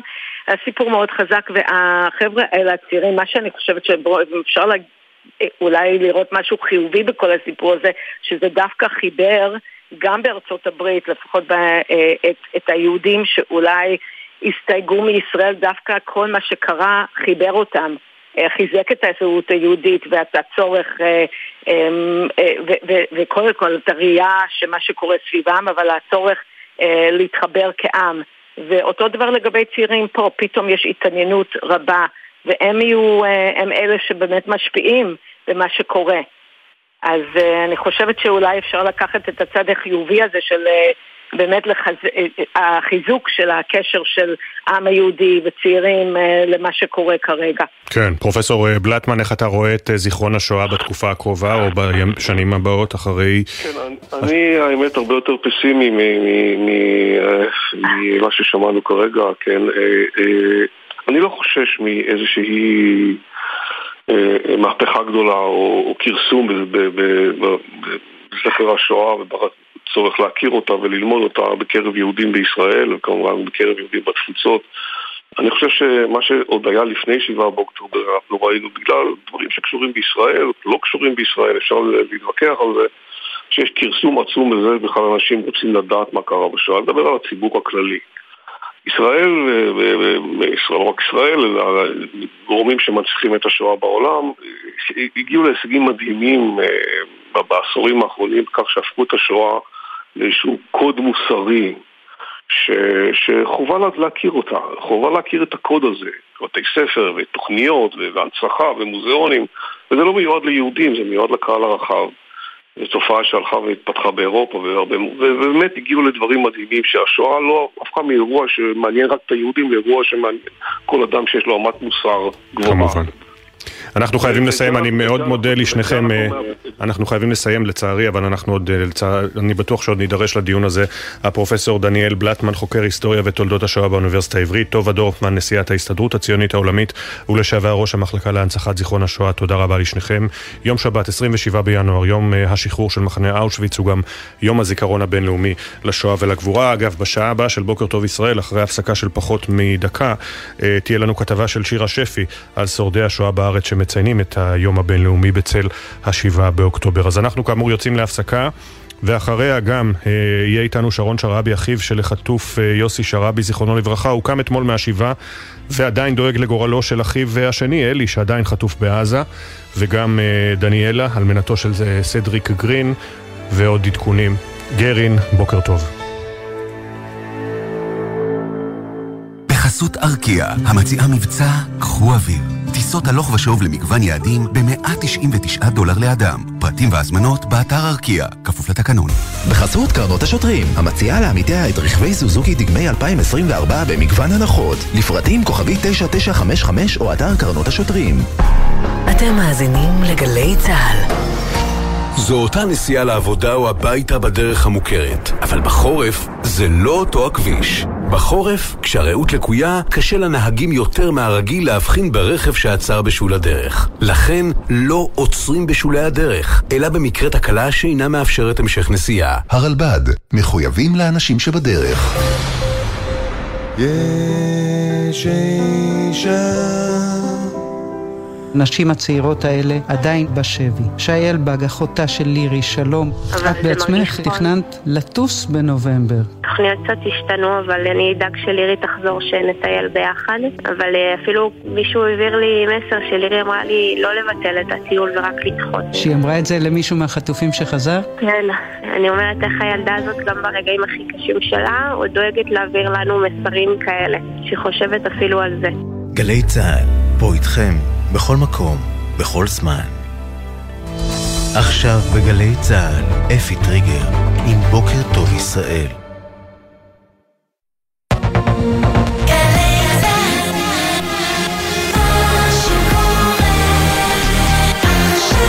שבע בגלי צהל. משבר בערוץ הקטרי, האמירות תקפה את נתניהו לאחר ההקלטות שבהן הוא נשמע מבקר אותה. ראש הממשלה שותק בינתיים, שר האוצר סמוטריץ' כינה את קטר מדינה תומכת טרור. כתבנו המדיני יניר קוזין יהיה עם העדכונים האחרונים. הוא נשוחח עם שרון שרעבי, אחיו של יוסי, זיכרונו לברכה, שנרצח בשבי, ושל אלי, שעדיין מוחזק ברצועה. 22 לוויות ביומיים. לא הספקנו להיפרד ממך, חיכינו שתבוא לבית. חללים נוספים מאסון קריסת המבנים בעזה הובאו אתמול למנוחות. נביא את סיפוריהם ונשוחח עם דניאלה גרין, אלמנתו של סדריק, שנפל באסון ויובא אחר הצהריים למנוחת עולמים. יום השואה הבינלאומי שאחרי 7 באוקטובר. היינו בהלם כמו כל המדינה, אבל אני חושבת שההלם שלנו היה עוד יותר עמוק בפנים. שורדי שואה מספרים לכתבת הרווחה שירה שפי על הרגעים והמראות שהחזירו אותם לעבר ועל התקווה בימים אפלים. זו תקופה קצרה, קשה, אנחנו נעבור אותה. כי אי אפשר לנצח אותם. וגם הערוץ הקטרי שהצליח למרות המלחמה והאיום הביטחוניים. נבחרת ישראל בשחייה תצא בימים הקרובים לאליפות העולם בקטר, לאחר שקיבלה את האישורים הביטחוניים. יוני זילברמן יפרסם בפינת הספורט. בוקר טוב ישראל. בוקר טוב ישראל עם אפי טריגר, עורך ראשי שרון קינן. שלום לכם. משבר גלוי ביחסים בין קטר לישראל. משרד החוץ של קטר האשים אמש פומבית את ראש הממשלה נתניהו בשיבוש המשא ומתן לעסקת חטופים. זאת בתגובה על הקלטה שבה נשמע נתניהו אומר לבני משפחות חטופים: אני לא מודה לקטר, מבחינתי היא בעייתית יותר מהאום ומהצלב האדום. מלשכת ראש הממשלה לא נמסרה עד כה תגובה. לעומת זאת, חבר הקבינט, שר האוצר סמוטריץ', האשים: קטר היא מדינה תומכת טרור, הפטרונית של חמאס ואחראית במידה רבה לטבח 7 באוקטובר, מה שברור הוא שלא יהיה לה שום תפקיד בעזה ביום שאחרי, כך סמוטריץ'. מוקדם יותר אמש, מצרים האשימה את ישראל בפגיעה במשא ומתן להפסקת אש. גורם בקהיר טען על פי ערוץ אל ערבייה שישראל נוקטת תרגילים פוליטיים ומציבה תנאים שמחלישים את המשא ומתן. עוד אמר הגורם כי מצרים חשה בהיעדר רצון מדיני ישראלי, כהגדרתו, לחתור לעסקה. בבית הלבן מודאגים מהדיווחים בתקשורת הפלסטינית שלפיהם צה"ל תקף מתקן של אונר"א בח'אן יונס ובכך גרם למותם של 14 אזרחים עזתים. בצה"ל דוחים את הדיווחים הפלסטינים ומדגישים שלאחר בדיקה במערכות המבצעיות צה"ל שולל את האפשרות שהאירוע נגרם כתוצאה מתקיפה או מאש כוחות צה"ל, ובכלל נבחן את האפשרות שהפגיעה נגרמה מירי חמאס, כך דובר צה"ל. למרות זאת, דוברת המועצה לביטחון לאומי בארצות הברית אמרה הלילה, אף על פי שעדיין אין לנו את כל הפרטים על מה שקרה, ונמשיך לחפש מידע נוסף בנוגע לתקרית, כל אובדן של חיי חפים מפשע הוא טרגדיה.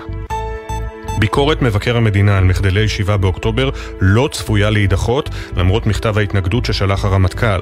כתבתנו לענייני משפט תמר שונמי מציינת כי הסיבה העיקרית לכך היא שמבקר המדינה מתניהו אנגלמן דורש בשלב זה גישה למסמכים בלבד, ללא תשאול גורמים בצבא, תשאול שכזה יתבצע רק בהמשך.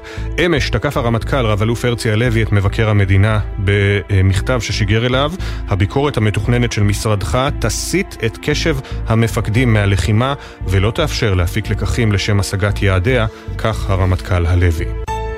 ראש הממשלה בנימין נתניהו יכנס ב15:00 ישיבת הערכות מיוחדת לקראת פרסומה מחר של החלטת בית הדין הבינלאומי בהאג בעניין דרישת דרום אפריקה להורות לישראל בצו ביניים לעצור את המלחמה. בפגישה השתתפו היועצת המשפטית לממשלה, שר המשפטים, ראש המל"ל וגורמים נוספים. בישראל מקווים שבית הדין שיפרסם את החלטתו מחר ב14:00 לא יורה על הפסקת המלחמה אלא רק יקרא לפעול על פי דיני המלחמה הבינלאומיים. כתבנו המדיני יניר קוזין יביא את פרטי הפגישה המתוכננת המשך. בוקר טוב ישראל. מכבי תל אביב היא מחזיקת גביע הטוטו בכדורגל אחרי שניצחה אמש את מכבי חיפה 4-2 בדו-קרב בעיטות עונשין מ-11 מטרים. זהו התואר הראשון של הצהובים התל אביבים מאז 2021. שוער מכבי תל אביב רועי משפטי אומר, אנחנו כבר מתכוננים למטרה הבאה. קודם כל אני מכיר אותם טוב מאוד, יכול שזה עזר לי, אבל אני שמח על השתי פנדלים הראשונים שלקחתי ושעזרתי לקבוצה כמובן לזכות בתואר הראשון העונה. זהו, מסתכלים קדימה. עכשיו העדכונים מגלגלץ. בחסות ביטוח ישיר, המציע לכם לפנדל ביטוח רכב וביטוח מבנה ותכולה לבית, ותוכלו לחסוך בתשלומי הביטוח. ביטוח ישיר, IDI חברה לביטוח. כביש 6 דרומה עמוס מבקה עד אייל, כביש החוף דרומה עמוס ממחלף איינשטיין עד פולג. בכביש 4-4 דרומה יש עומס תנועה מטייבה עד צור יצחק. מזג האוויר, גשם מקומי צפוי לרדת מצפון הארץ ועד לצפון הנגב, תיתכן סופות רעמים יחידות בעיקר בצפון הארץ ובחרמון ירד שלג. בוקר טוב ישראל עם אפי טרינגר.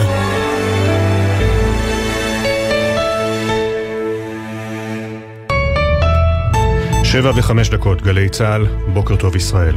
כך כתבה אתמול החטופה המשוחררת מי השם ברשת האינסטגרם. 110 יום למלחמה. בשבילי זו עוד נקודת ציון. 55 יום בשבי, 55 יום חופשייה. אבל אני עדיין שם. במחשבות, בתחושות, ברגשות ובנפש. אני אמשיך להיות שם. אני אמשיך לזכור ולא לשכוח את מה שהיה שם כל חיי. אבל עכשיו חייבים להתרכז במה שפשוט חייב לקרות. יש 136 חטופים בעזה שהלכו כמוני למסיבה, שנחטפו מביתם, שנחטפו בעת שמירה על המולדת שלנו, וחייבים להחזיר אותם. אין לנו זמן לבזבז, כל יום שמרגיש כמו נצח. החזירו את כולם הביתה עכשיו, זו החובה של כולנו, זה יכול להיות כל אחד מכם, זו הייתה אני. כך כתבה אתמול מי השם. היום הוא היום ה-111 למלחמה, ומשפחותיהם של 136 חטופים מתעוררות מודאגות מאוד, אחרי כותרות על משבר בין ישראל לקטר, על שיחה שלא התקיימה בין הסיסי לנתניהו, על עוד ועוד מכשולים, כאשר הדרך לעסקה נוספת נראית היום קשה מתמיד. אנחנו פותחים עם ההתפתחות האחרונה והמדאיגה במגעים לשחרור החטופים. בדוחה מאשימים את ראש הממשלה נתניהו בפגיעה במשא ומתן, אחרי שאמר נתניהו למשפחות חטופים בהקלטה שפורסמה בחדשות 12 כי קטר בעייתית יותר מהאום. ראש הממשלה עוד לא הגיב לציוץ הלוחמני של משרד החוץ וקטר אמש. מי שמיהר להגיב בחריפות ולהוסיף אולי שמן למדורה הדיפלומטית הוא חבר הקבינט השר בצלאל סמוטריץ', שלא רק האשים את קטר באחריות לטבח 7 באוקטובר אלא גם קבע נחרצות לא יהיה לה שום חלק בעזה ביום שאחרי. יניר קוזין כתבנו המדיני, שלום. שלום שלום אפי, כן, זו התפתחות לא טובה בלשון המעטה בנושא המשא ומתן, אבל נאמר כבר בהתחלה, לפני שניתן את כל הפרטים, שגם בדוח המקורות אומרים שלמעשה העניין הזה לא ימנע מקטר להמשיך להיות מעורבת כדי לנסות ולשחרר את החטופים, יש להם מחויבות, כך הם אומרים, לשחרר אנשים בחיים, והמשא ומתן עדיין נמשך, כלומר המשא ומתן בין המתווכות לבין אנשים של חמאס לא הופסק, ואת זה צריך לומר בהתחלה, כלומר המשא ומתן עדיין מתקיים. אבל בואו נדבר באמת על הפרטים.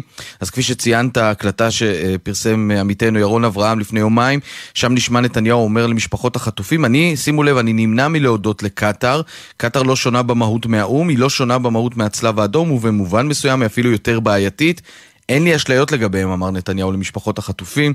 במשרד החוץ בקטר מאוד לא אהבו את זה, אמרו שנתניהו מונע ממניעים פוליטיים במקום לנסות ולהציל את חיי האדם שנמצאים שם בעזה. כאמור, הודעה מאוד לא שגרתית של משרד החוץ בדוחה.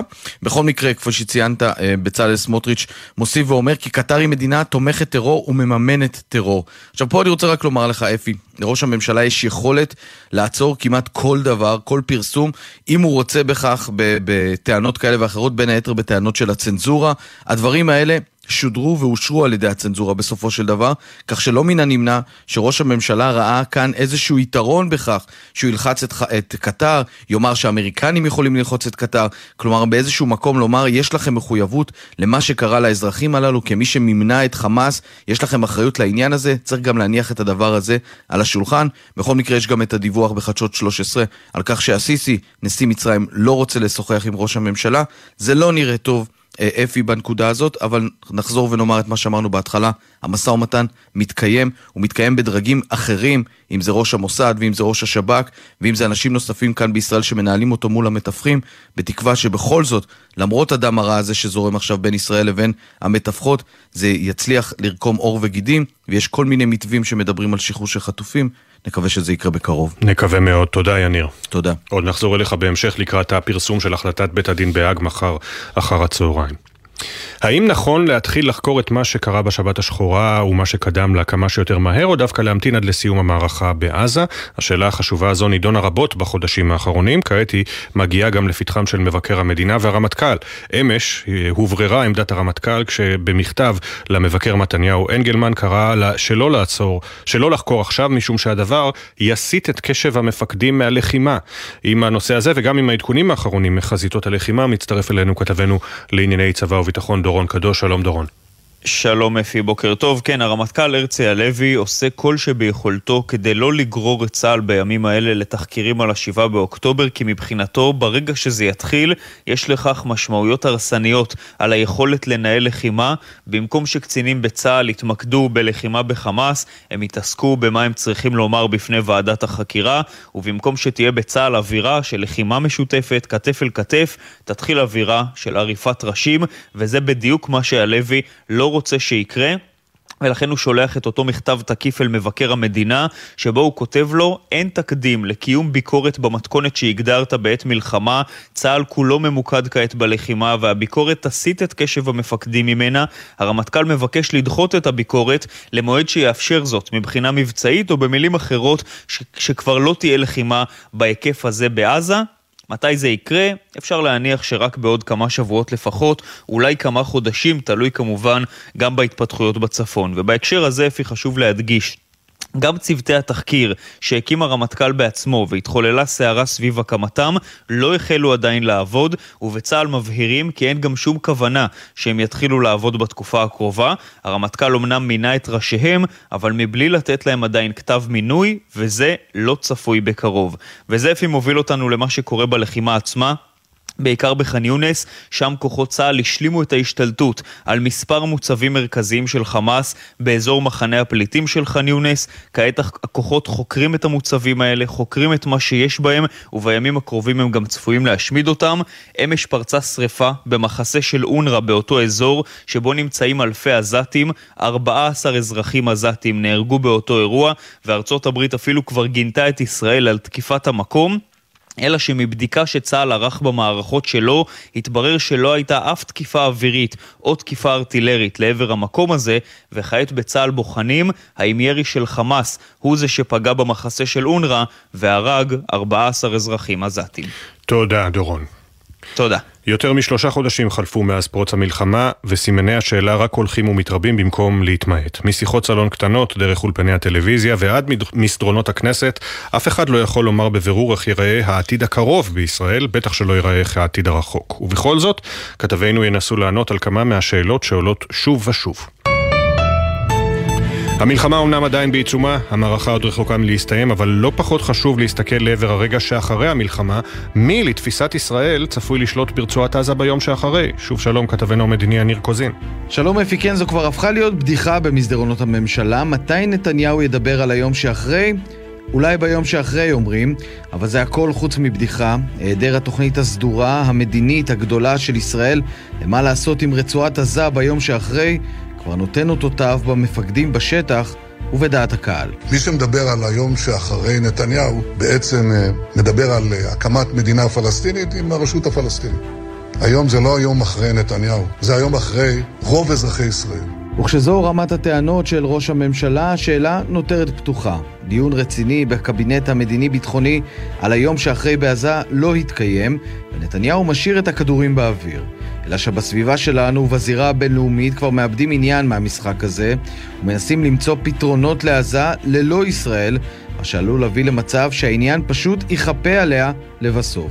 ומפקדי הצבא, כמו הציבור בישראל, לא מקבלים תמונה ותשובה על השאלה, לאן הולכים מכאן? וזו שאלה חשובה כל כך, בימים חסרי ודאות כל כך. שלב ג' עוברים ממלחמה ללחימה, הוצאת כוחות רבים מהרצועה. את המושגים האלה שמענו בשבועות האחרונים ללא הרף, וכעת נשאלת השאלה, מה התכלית של התמרון הקרקעי ברצועת עזה בשלב הזה? חוזרים אליך כתבנו הצבאי דורון קדוש. שלום אפי, הפעולה הקרקעית בשטח נועדה להגיע לכל היכולות הצבאיות של חמאס ולהשמיד אותן.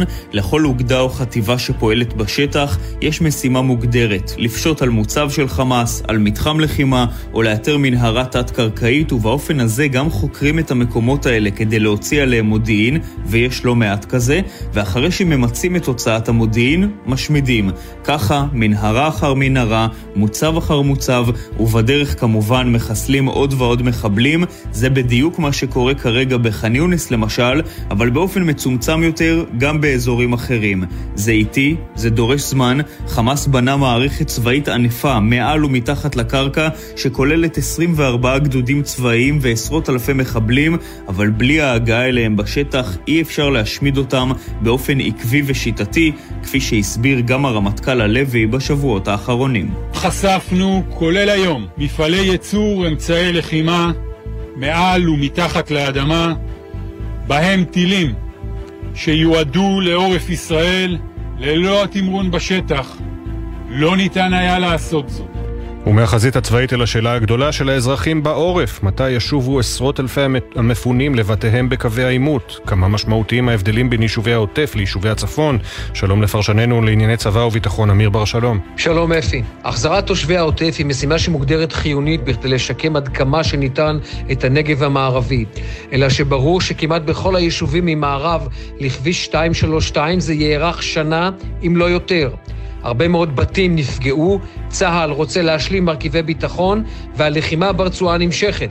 לגבי היישובים שמרוחקים 4 קילומטרים מהרצועה, הכוונה היא להחזיר את התושבים כבר בקרוב. התושבים שיחזרו ליישובים יראו משהו חדש שהם לא הכירו. בשביל שאנשים יחזרו לגור, דבר ראשון הם צריכים ביטחון וחוסן. בלי זה שום דבר לא קורה. בשלב הראשון, אני אומר, מחזירים מספר יישובים בחלק הצפוני, של עוטף עזה בטווח שהוא מעבר ל4 קילומטר. המשימה הזו לא תהיה בהכרח קלה. בחלק גדול מהיישובים שירותי החינוך למשל לא מוכנים, וההורים גם מפחדים לשלוח את ילדיהם. לגבי הצפון, התמונה מורכבת הרבה יותר. כרגע אין שום תכנון להחזרת התושבים, הלחימה עם חיזבאללה נמשכת, והמגעים להסכם לא מתקדמים. הסבלנות הישראלית במקרה הזה מתקצרת ומקרבת פעולה צבאית, וזה יכול להיות מתורגם לעוד חודשים של פליטות בצפון.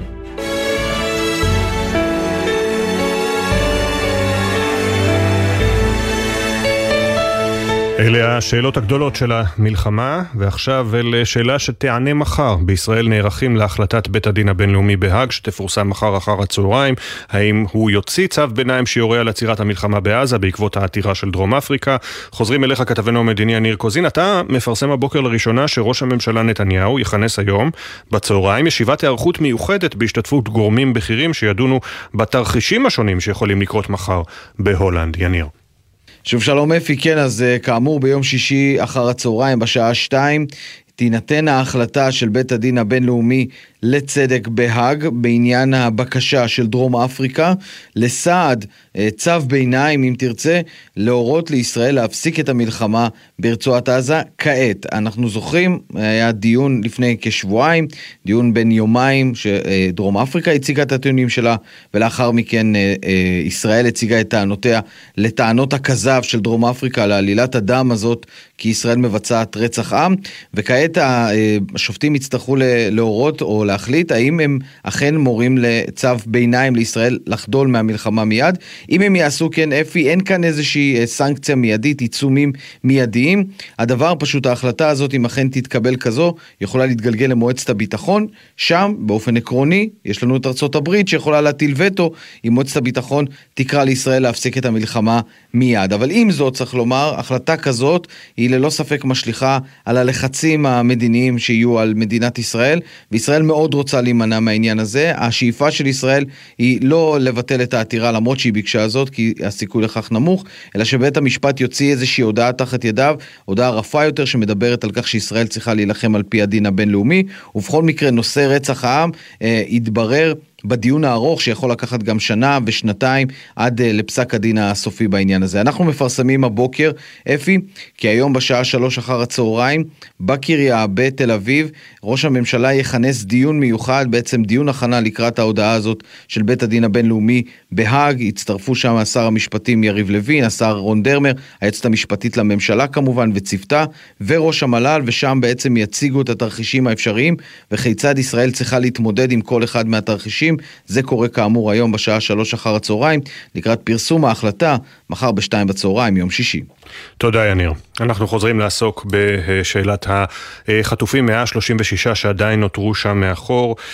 שרון שרעבי הוא אחיו של יוסי שבשבוע שעבר נודע כי נרצח יחד עם חטוף איתי סבירסקי בשבי חמאס, וגם אחיו של אלי שעדיין נמצא בשבי חמאס, היום ה-111. שלום שרון. בוקר טוב אפי, בכם למאזינים. קמתם אתמול מהשבעה ונסעת הצהרה לתקשורת בסיום השבעה על אחיכם יוסי. ההחלטה להחזיר את החטופים כמעט בכל מחיר היא קריטית לאחדות ישראל ולחוסן הערכי של אזרחיה וחייליה, אמרת. נכון, כל עוד החטופים נמצאים בשבי החמאס, יש סכנה קיומית למדינת ישראל, כך אנחנו רואים את זה. כפי שאנחנו מבינים שהאיום של האויבים שלנו, מדרום ומצפון, הם קריטיים לחיסולם עד האחרון שבהם, כדי שתושבים יוכלו לגור שם בבטחה. ככה אנחנו מצפים שהחטופים ישובו הביתה על אותו משקל, כי שניהם סכנה קיומית. וכשאתם שומעים בימים האחרונים את שלל הדיווחים, ואתמול בערב את ההודעה של קטר נגד ראש הממשלה נתניהו, מה עובר בראש? אני חושב שעוד פעם, הצביעות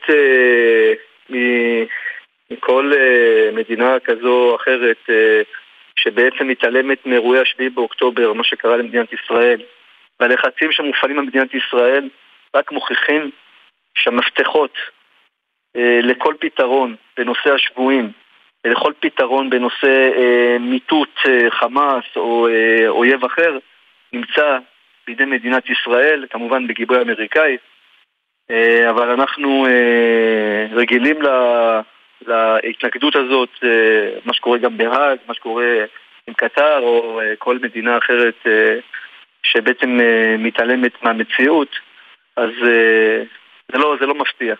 ישראל עדיין צריכה להיות בשלה, לדאוג לביטחונה, וכמובן לחוסן הערכי והחברתי שלה, שזה לא פחות חשוב, וזה מתחיל קודם כל בהשבת החטופים.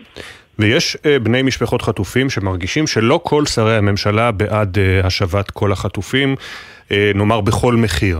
מה ההתרשמות שלך? תראה, כשאתה אומר בכל מחיר, אמרתי, כל מחיר שהוא לא מהווה סכנה קיומית למדינת ישראל, הוא בעצם פחות, הוא נמוך יותר ממחיר חייהם של אותם חטופים שנמצאים כרגע בשבי החמאס.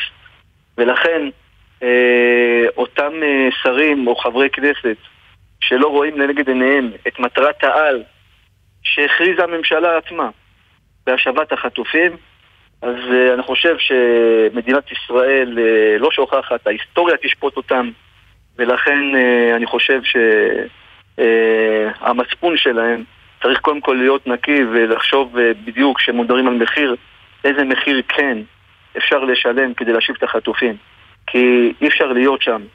אנחנו רואים לצערי איך הזמן הוא קריטי, גם במקרה של איתי וגם במקרה של יוסי אחי וגם במקרים אחרים שכבר הזמן עזל להם והם כבר לא נמצאים בחיים. כן. ואמרת עוד משהו מעניין שאמרת אתמול, הרצח של יוסי אחי אינו רק אבל פרטי אלא בעיקר אבל לאומי. נכון, אני חושב שכל אחד מהעם הזה, הטבח הנורא הזה, שבעצם הם נגררו לאזור לחימה בשביעי באוקטובר, אנחנו מבינים שכבר יש פה אבל לאומי, אסון לאומי. תרשמה, עוד פעם, אני לא מרגיש לפחות שמה שקורה למשפחת שרעבי זה רק של משפחת שרעבי, להפך, אני רואה את היד המושטת, המחבקת של כל העם הזה, החל מהשביעי באוקטובר. אני רואה שבכל אסון ואסון, כבר איבדנו 3 מבני המשפחה, אני מזכיר, משפחתו של אלי, שעדיין שבוי בעזה, משפחתו נרצחה כולה.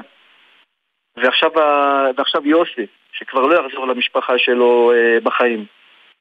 אני חושב שכל העם הזה מבין שמה שקרה למשפחת שרעבי יכל לקרות לה בעצמה, רק בשל היותנו יהודים. אני מבין שיצא לך לדבר עם לוחמים, חיילים של לוחמים בעזה, שיצאו להילחם בעזה, גם על המצב הבלתי אפשרי שהמשפחה שלכם נתונה בו.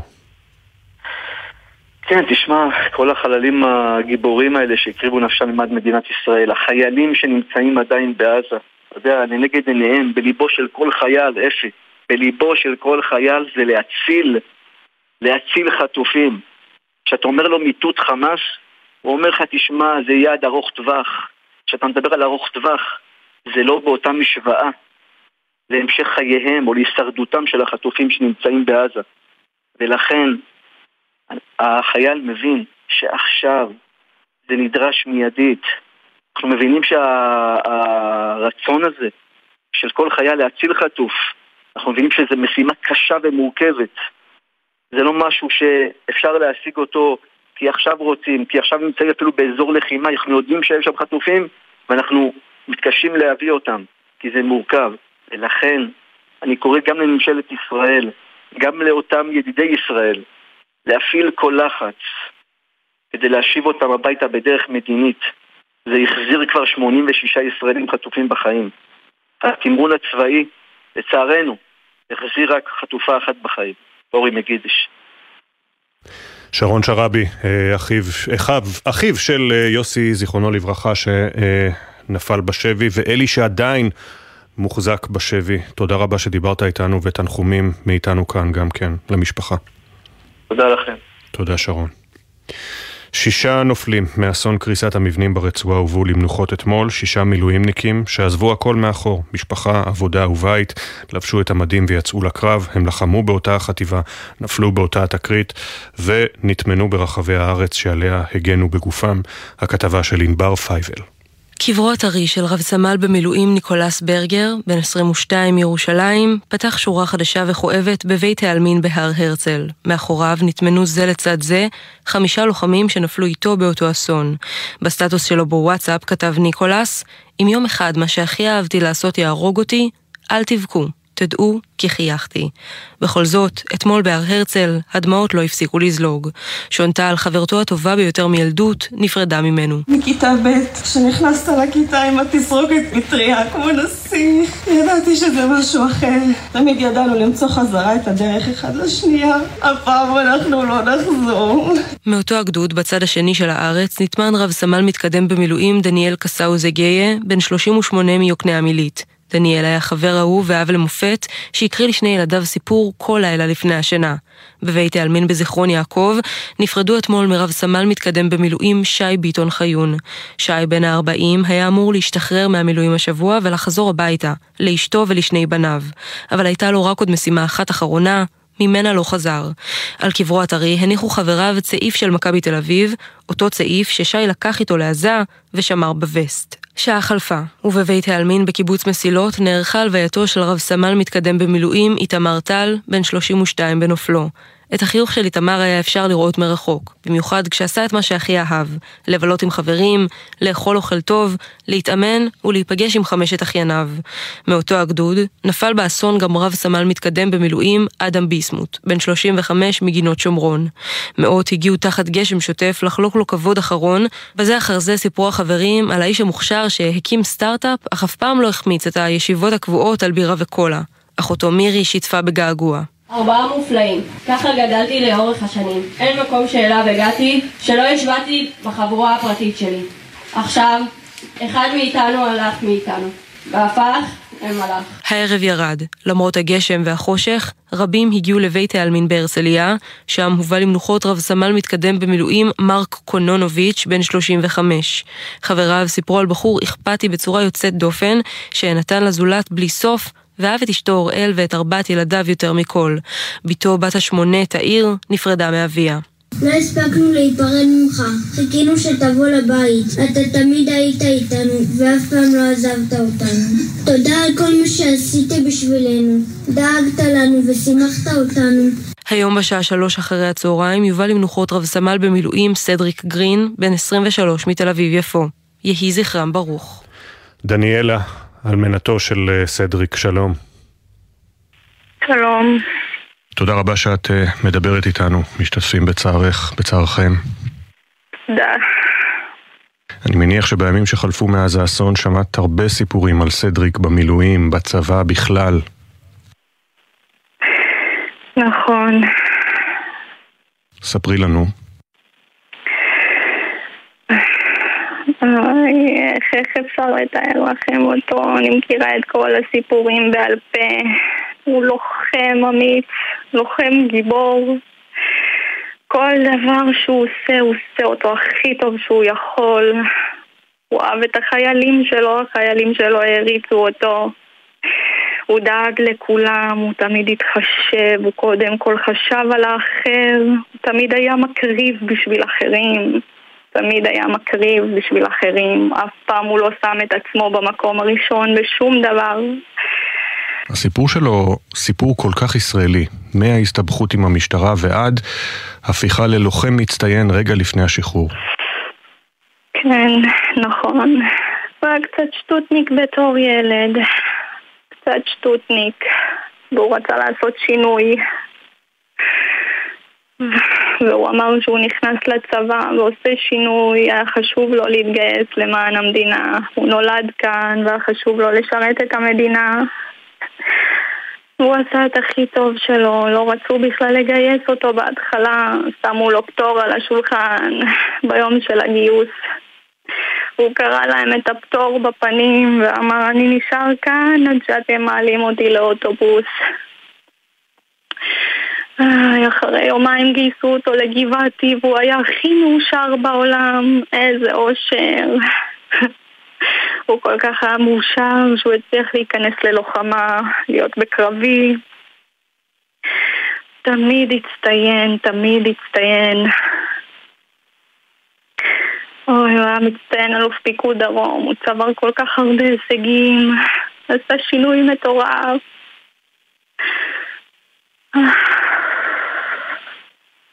וב-7 באוקטובר הוא קיבל את צו המילואים. נכון, ב-7 באוקטובר בבוקר, לאחר האזעקות, עוד ישבנו והוא הכין לנו פנקייקים, הוא אוהב לבשל והוא בשלן אדיר. הוא הכין לנו פנקייקים ואמר, בטח תכף יקראו לי, מאמי, אולי אני אתחיל לסדר את התיק, עוד לא קיבל צו והוא כבר חשב לסדר תיק. אמרתי, לא, לא, לא, אולי לא יקראו לך. הוא אמר, לא, לא, אני רוצה להיות מוכן, אני חושב שיקראו לי. וכבר עזרתי לו להכין את התיק. והוא נסע. הוא לא חשב פעמיים בכלל, הוא לא חשב פעמיים. אוי, איזה בן אדם אדיר, אין אחד שלא אוהב אותו. מתי דיברתם בפעם האחרונה?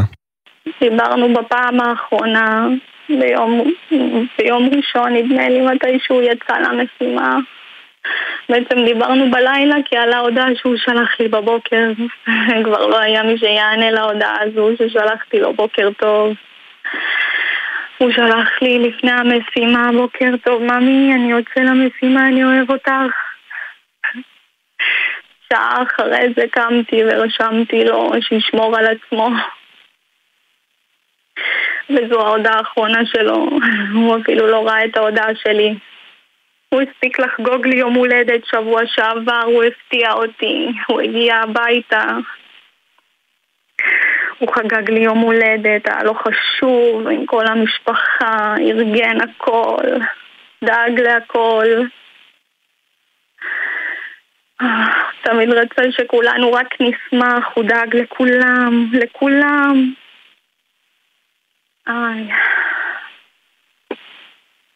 ספרי לנו על ההיכרות שלכם, הכרתם בגיל 15, נכון? נכון. אהבת נעורים שלי, גדלנו יחד. עברנו כל כך הרבה יחד, התבגרנו יחד, את כל הקשיים שלנו עברנו יחד. זה לא פשוט.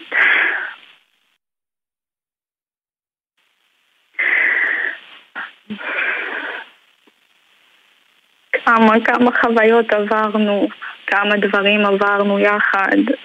את הכל, תמיד הוא היה שם בשבילי ואני בשבילו, כל הדרך תמכתי בו, והוא תמיד נתן לי מוטיבציה לכל דבר, תמיד קידם אותי, תמיד דאג לי, תמיד דאג שיהיה לנו טוב.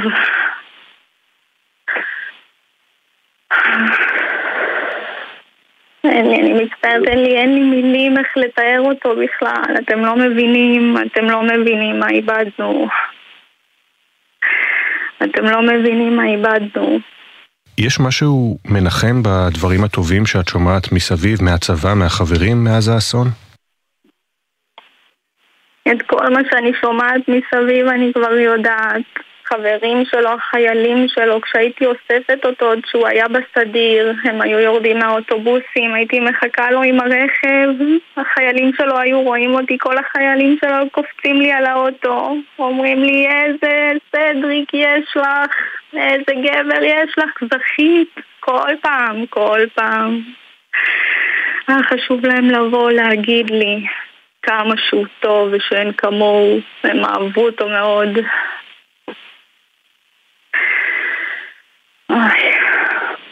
הלוויה שלו ב3 אחר הצהריים, אמורה להגיע משפחה מחול? כן, אבא שלו בדרך לארץ. אבא שלו נמצא בפיליפינים, הוא יגיע בבוקר. ועכשיו את, האמא והאבא, נשארים בלי סדריק. יש משהו שחשוב לך שאנחנו נזכור ממנו? חשוב לי שתדעו שהוא הבן אדם מדהים, אין עוד כמוהו, ילד חרוץ. מגיל 16 עובד, מגיל 16 עצמאי. הוא היה אומר לי, אני אתן לכם את הכל, שתבין. הוא אומר לי, אני אדאג לך ולאמא, אני אעבוד קשה, אתן תהיו המלכות שלי. הוא הדואג לנו כל כך, הוא המקריב את עצמו שעות בעבודה כפולה ובמשמרות כפולות. הייתי מבקשת ממנו, אולי תישאר קצת בבית, תהיה איתי. הוא אמר לי, איך אני אתן לכם את כל מה שאתן רוצות, איך? פעם דוגמה, הייתי קמה באמצע הלילה, קצת רעבה. אמרת לו, מאמי, אני רעבה. הוא היה אומר לי, תחזרי לישון, אני תכף אעיר אותך. הוא היה מרים סירים 2:00 בלילה, לבשל לי. הייתי שוטפת כלים, הוא אומר לי, אל תגיעי, אני אשטוף, שלא יערוץ לך את הידיים. כל דבר הוא היה עושה, כל דבר הוא עשה בשבילנו, היה מגונן עלינו כל כך. היה חשוב לו שיהיה לנו הכל, תמיד הוא דאג לנו להכל. הוא בן אדם אדיר. אי אפשר לתאר לכם בכלל, אי אפשר לתאר לכם מי הוא. אי אפשר. דניאלה, תודה רבה שסיפרת לנו על סדריק. אנחנו מכירים אותו עכשיו יותר בזכותך ומשתתפים בצערך הכבד. תודה רבה, דניאלה. תודה לכם. הלב נשבר, וכאמור סדריק גרין יובא למנוחת עולמים היום ב-3:00 אחרי הצהריים. זו הייתה דניאלה, אלמנתו, עכשיו 7:37. משבר גלוי בין קטר לישראל. משרד החוץ של קטר האשים ממש פומבית את ראש הממשלה נתניהו בשיבוש המשא ומתן לעסקת חטופים. זאת בתגובה על הקלטה שבה נשמע נתניהו אומר השבוע לבני משפחות חטופים: אני לא מודה לקטר, מבחינתי היא בעייתית יותר מהאום ומהצלב האדום.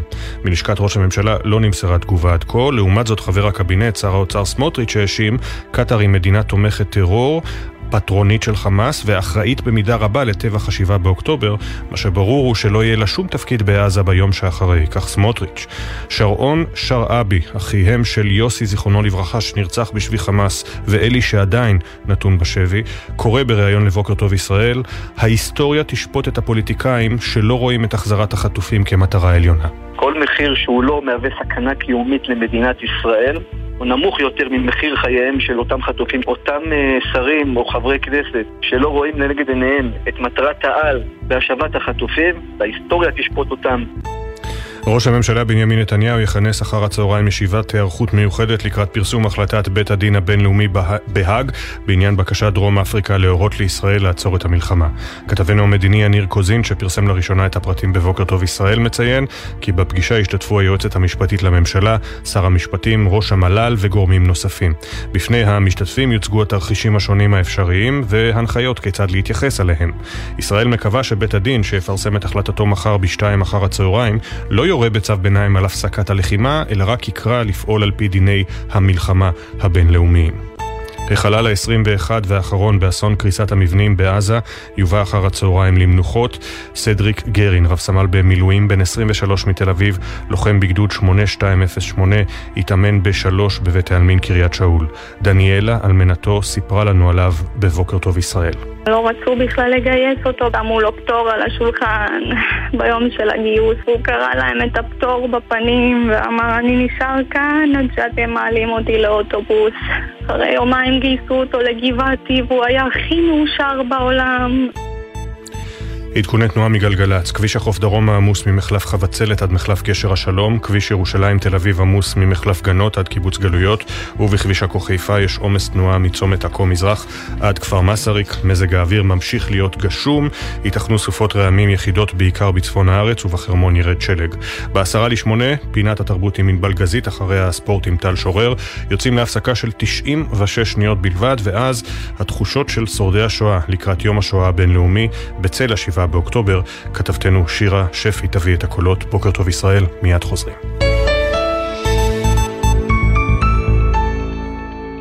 בחסות הפניקס מארט, המעניקה 3 חודשים מתנה וגם 3 חודשים דחייה בתשלום הביטוח המקיף לרכב. כוכבית 5432, כפוף לתקנון. הפניקס, חברה לביטוח בע"מ. בחסות זאפ, המזמינה אתכם לרכוש טלפון סמסונג גלקסי S24 חדש. הרוכשים יקבלו מתנה ערכת השקה בשווי 399 שקלים. זאפ, המלאי מוגבל, כפוף לתקנון.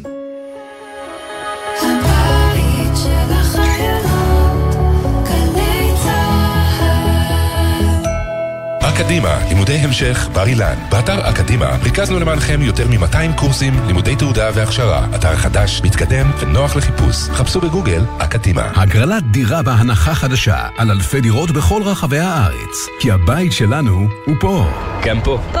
וגם פה. ובכל מקום בארצנו, מהצפון ועד הדרום. במיוחד היום ממשיכים לבנות דירות ומניעים את ישראל קדימה. חפשו בגוגל דירה בהנחה, הרשמו להגרלה, ויחד ננצח ונמשיך לבנות את הבית. משרד הבינוי והשיכון ורשות מקרקעי ישראל, כפוף התקנון. תגיד אבנר, ראית את מוחמד דף בטלוויזיה? כן, בעיתון אמרו שהוא בלי ידיים, ברדיו אמרו שהוא בלי רגליים, בטלוויזיה אמרו שהוא בכלל עיוור. בסוף עוד נפגוש אותו בטינדר. הפרעת קשב, מבית גלי צהל והאוניברסיטה הפתוחה. אנשי התקשורת משה שלונסקי ואבנר הופשטיין מרימים את המסך של עולם התקשורת, במיוחד במלחמה. בכל זמן שתרצו, באתר וביישומון גלץ גלגלץ, ובכל מקום שאתם מאזינים להסקטים שלכם. עכשיו בגלי צה"ל, אפי טריגר, עם בוקר טוב ישראל. 7:42. 245,000 שורדי שואה חיים היום, חצי מהם בישראל, כך על פי דוח ועידת התביעות. הם, שחוו על בשרם את השנים האפלות בהיסטוריה של העם היהודי, לא יכולים שלא להיזכר באותם ימים כשהם רואים את התמונות מה-7 באוקטובר. ועדיין הם מספרים, הפעם התחושה היא אחרת. כעבור 85 שנה, הפעם יש מדינה וצבא שילחם את מלחמתם של אלה שנפגעו.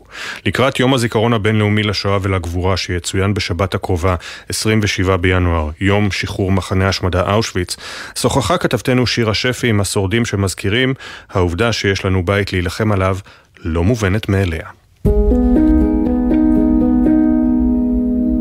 7 באוקטובר, אם אפשר לשבור את הלב, שבר את הלב. אני רואה במדינת ישראל דבר שאפשר להשיג רק פעם בחיים, ודבר הכי יקר שיש לנו, במיוחד לניצולי שואה. מריאם גרייבר, בת 83, עגנה עם משפחתה בחופי הארץ ביום העצמאות הראשון של המדינה הצעירה. הם השאירו מאחוריהם עבר שרוף וכואב. היא הייתה בת 3 כשהתחבאה עם אמא ואחותה בהונגריה, ועם אביה התאחדו רק בתום המלחמה, אחרי שיצאה משער הברזל של אושוויץ. המתקפה ב-7 באוקטובר הייתה עבורה מתקפה על הבית, שמעולם לא היה לה מובן מאליו. היינו בהלם כמו כל המדינה, אבל אני חושבת שההלם שלנו היה עוד יותר עמוק בפנים. רצינו לבוא ולעזור ולבנות את הארץ, ולא להיות מתחת למשטר של מישהו אחר, מדינת יהודים, להיות שם בטוחים. מחיר המלחמה הקיש גם על דלתה. אחיינה הרב סמל ראשון במילואים ניתאי מייזלס, ובן דודה השני סמל ראשון במילואים אלישע יונתן לובר, נפלו בקרבות ברצועה. לצד האבל היא מבהירה. דווקא המערכה מוכיחה שאין מדובר בשואה שנייה. האנשים הנוראים האלה, אנחנו יכולים לקרוא להם נאצים, אנחנו יכולים לקרוא להם עמלקים, אבל בשואה לא היה לנו למי לפנות. זה היה דבר נורא ואיום, ואנחנו הרגשנו את זה יותר מכולם, אבל זה לא הייתה שואה. אבל הקולות, הריחות והמילים עדיין מציפים זיכרונות. אברהם רוט, בן 96, עלה מהולנד, שם מוסתר בבית משפחה ושירת 42 שנה במילואים. בתוך כותלי הבית הוא חוזר לרגעים לילדות, ובחוץ דואג לנכדים הלוחמים. יש דמיונות, כמו למשל האזעקות, זה נורא בשבילי, אחרי שאני בשנות ה-40 שמעתי את האזעקות, עכשיו שום פעם יש האזעקות, אי אפשר להתעלם מהמציאות, יש לי נכדים בצה"ל, ליום היות ויש לנו את הצבא, אז זה כמובן תמונה לחלוטין אחרת ממה שאנחנו חווינו.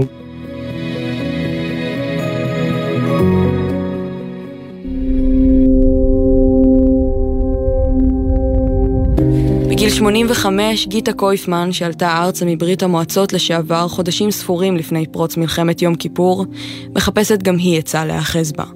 ומוצאת אותה בידיו של אביה, יעקב. אבא שלי חזר מהגטו עם ילדה קטנה כמוני על הידיים. שום דבר מה שהיה לו 4 שנים קודם לא היה. כל כך הרבה אימון היה באדם הזה, שהוא צריך להיות דוגמה בשבילנו. אנחנו כואבים, אנחנו שבורים, אבל זו תקופה קצרה, קשה, אנחנו נעבור אותה, כי אי אפשר לנצח אותנו.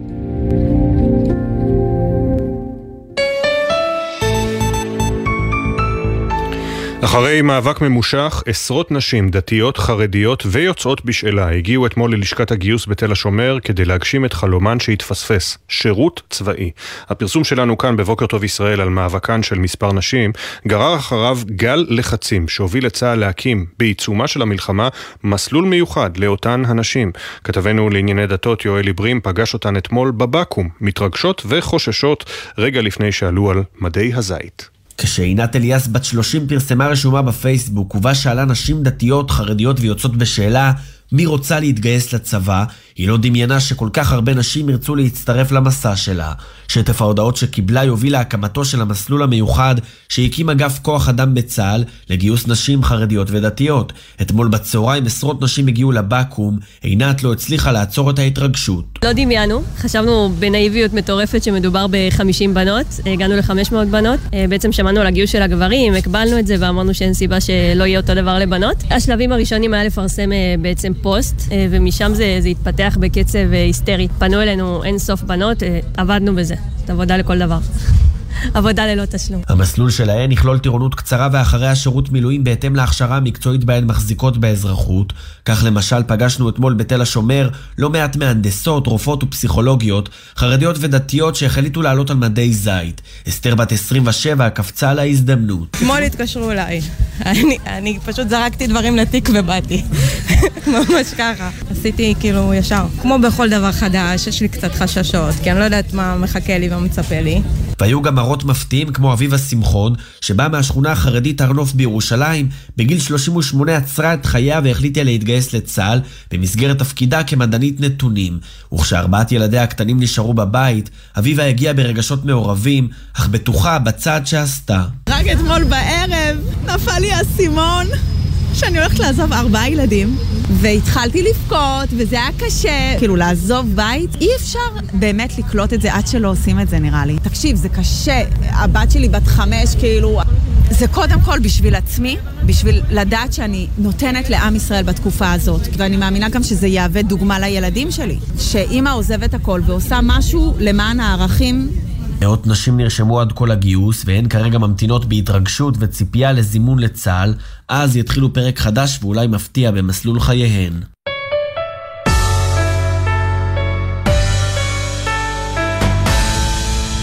שבע 48 פינת התרבות עם בעל גזית, בוקר טוב. בוקר טוב אפי, בימים אלו מן הסתם אין חגיגות, בכל זאת, היום מלאו לדוד גרוסמן 70. הסופר לא חשש לאורך השנים להביע את דעותיו הפוליטיות בכתיבה ובחיים, היצירות הרבות שלו אהובות מאוד, הדעות לא תמיד ולא על ידי כל הקשת הפוליטית. מאיה קרן כתבת הספרות שלנו על גרוסמן שלמרות הכל לא מפסיק לנסות. אנחנו לא מוליכים את עצמנו שולל, שההשפעה שלנו בכל זאת די קטנה, והתורה שהמציאות הולכת בכיוונים קשים וכואבים. אבל זאת ודאי לא סיבה שלא להשמיע את הכל, ודאי לא סיבה לשתוק. זה מה שאנחנו יכולים כעת לעשות בזמן הזה, להיות הכנרית בכניסה למכרה שמעידה על זה שיש רעידת אדמה מתקרבת. כבר למעלה מ4 עשורים גרוסמן משמיע קול, ברעיונות, בטורים וגם ביצירות, אישה בורחת מבשורה, נופל מחוץ לזמן, הזמן הצהוב והמוות כדרך חיים. כל אלה רק חלק מספריו שבהם ניכרת דעתו. דעה שהתעצבה כאידיאולוגיה וקיבלה משנה תוקף כששחל את בנו אורי במלחמת לבנון השנייה. חברו המשורר רוני סומק מרגיש איך בכל פעם מחדש גרוסמן מצליח לחבר בין שני הקצוות. כל שורה חזקה שלו היא גם שורה שמתחילה בליבו הפרטי ונוגעת בלב הפוליטי של כולנו. גם אם הוא כותב על דבר שהוא לא פוליטי, יש בזה פוליטיקה. זה התחיל בזמן הצהוב, זה הדגל הכי גבוה שהוא מנופף בהפגנות הפוליטיות שלו. הספר היה מיזם תיעודי שערך גרוסמן ביהודה ושומרון בשנת 1987. הוא הפנה בו זרקור לפלסטינים, לזעמם, לקנאות הדתית ולאלימות שביבעה רגע לפני האינתיפאדה הראשונה. למרות העובדה שהספר תורגם למספר שפות וזכה להכרה בינלאומית, הוא התקבל בישראל בזעם והביא לפיתוריו, כפי שסיפר בריאיון לכאן 11. כשהזמן הצהוב התפרסם, זה מאוד לא מצא חן בעיני הנהלת הרדיו, כי סירבתי להמשיך להשתמש בשפה הרשמית, בשפה המכובסת של כל ישראל. הייתה עוינות כזאת כלפיי מתוך 1,600 איש שעבדו ברשות השידור, רדיו וטלוויזיה, 5 היו מוכנים לתמוך באופן פומבי. קריירה רדיופונית כנראה לא הייתה חלק מעתידו של גרוסמן, שהפך לאחד הסופרים הישראליים החשובים והמשפיעים בארץ. יעידו על כך הפרסים שקיבל בארץ ובעולם. הוא חתן פרס ישראל לספרות ופרס ראש הממשלה ליצירה, קיבל את אות לגיון הכבוד הצרפתי, זכה בפרס בוקר בבריטניה. היום, בגיל 70, הוא נותר כל צלול שאוהב את הארץ הזאת ולא מוותר לה. אלה המדרגות שבעוד יום או שבוע, או אולי לעולם לא, אבל היא ידעה שכן, לא היה לה ספק בכך. יתפסו בהן המבשרים, 3 בדרך כלל, ככה אומרים. כמה פעמים כבר קמה והלכה את צלצול בפעמון הדלת ואמרה לעצמה, זהו, הכל נגמר. אבל הדלת הזאת תישאר סגורה בפניהם, ואת הבשורה הזאת לא יהיה מי שיקבל. זה כמובן אפי מתוך אישה בורחת מבשורה הרלוונטי מתמיד בימינו, ונשאר ברשותך בעולם הספרות. חדשות טובות לציבור הקוראים והקוראות, נכון לעכשיו בוטל הקיצוץ בתקציב הספריות הציבוריות, כך הכריע אמש ועדת השרים בראשם שר התקשורת שלמה קרעי. מיכל גאולה, יושבת ראש איגוד מנהלי הספריות הציבוריות, חושבת שזה בדיוק מה שהיה צריך לקרות. אנחנו מצפים משרי הממשלה לעמוד בלחצים, להמשיך ולשמור על התקציב של המוסד החשוב, של הספריות, ואף להגדילו כפי שמחייב החוק. נמשיך לעקוב בשבועות הקרובים אחר ההתפתחויות, עד להשלמת הכנת תקציב המדינה לשנת 2024. מאיה קרן כתבתנו מוסרת, כי קרי הודיע, הורדנו כרגע מהפרק את הקיצוץ הכואב בגובה 30%, אם יחזור שוב לדיון, זה יהיה רק לאחר בחינה רוחבית, ובאופן כזה שבו הקיצוץ יהיה מזערי, וימצאו מקורות אחרים להשלמתו. נזכיר, הקיצוץ הרוחבי בממשלה, במשרדי הממשלה היה 8%, כאן 30%, כרגע הוא נעצר, הספריות יכולות להמשיך לפעול. בינתיים, יופי, תודה ענבל. בוקר טוב.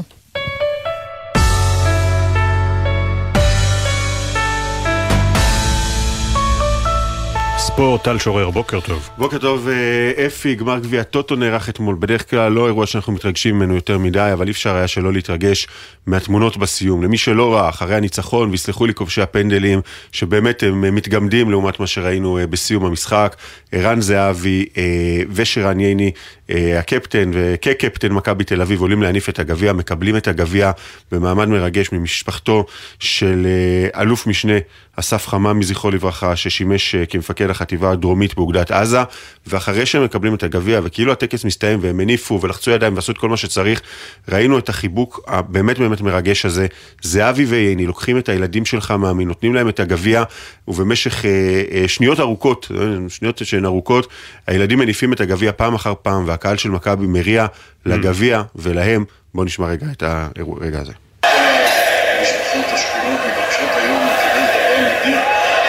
זאת אומרת, את הקהל של מכבי תל אביב, היה באמת אירוע מרגש ומחמם את הלב לראות את המחווה, גם את המחווה הזו בתקופה שאנחנו חיים. חוץ מזה, כדורגל 0-0 90 דקות, פנדל למכבי תל אביב מנצחת, בחורה לליאור קאסה, אחרי הקאסה מניה השבוע במכבי חיפה. בוא נשמע דברים שאומר רובי קין, מאמן מכבי תל אביב בסיום. So I thought we were strong, solid everywhere, and also created some really good chances.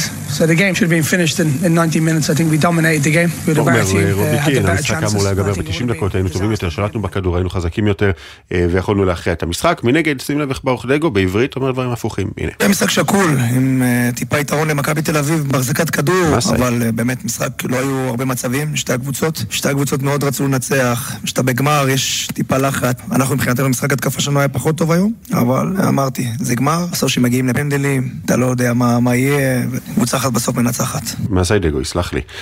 עכשיו, בצל המלחמה, אליפות העולם בשחייה נערכת בדוחה, בקטר, והיה חשש מאוד גדול שהשחקנים שלנו לא יוכלו להשתתף, ענייני ביטחון וכו', אבל מדובר בתחרות מאוד מאוד קריטית, לא הצליחו גם לפתור את העניין מלמעלה, כלומר, שהשחקנים שלנו יוכלו לקבוע קריטריון בתחרות אחרת וכו'.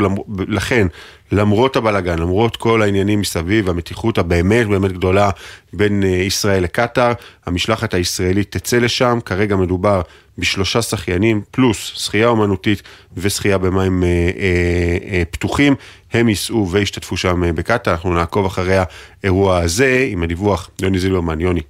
שלום טל, למרות היחסים המתוחים בלשון המעטה בין ישראל לבין קטר, אנחנו יכולים לספר כי נבחרת ישראל בשחייה תצא בתחילת השבוע הבא לאליפות העולם שבדוחה, מספר ימים בלבד לפני תחילת התחרות.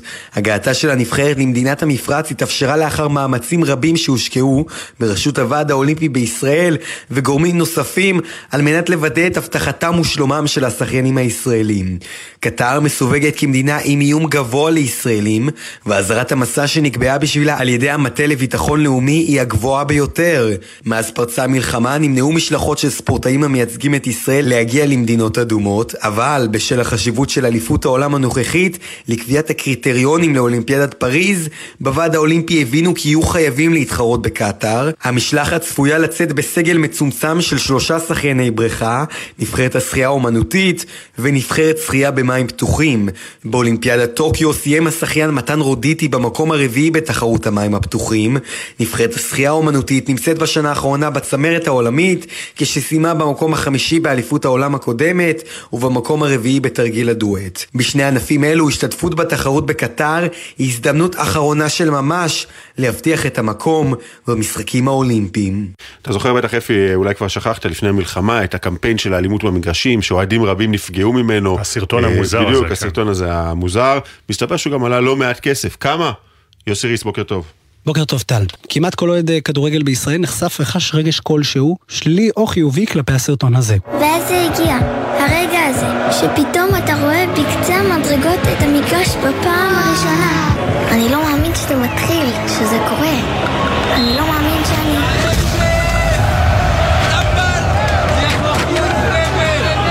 את התיעוד הזה משרד התרבות והספורט פרסם באינטנסיביות מתחילת אוגוסט 2023 עם פתיחת העונה החדשה בליגת העל.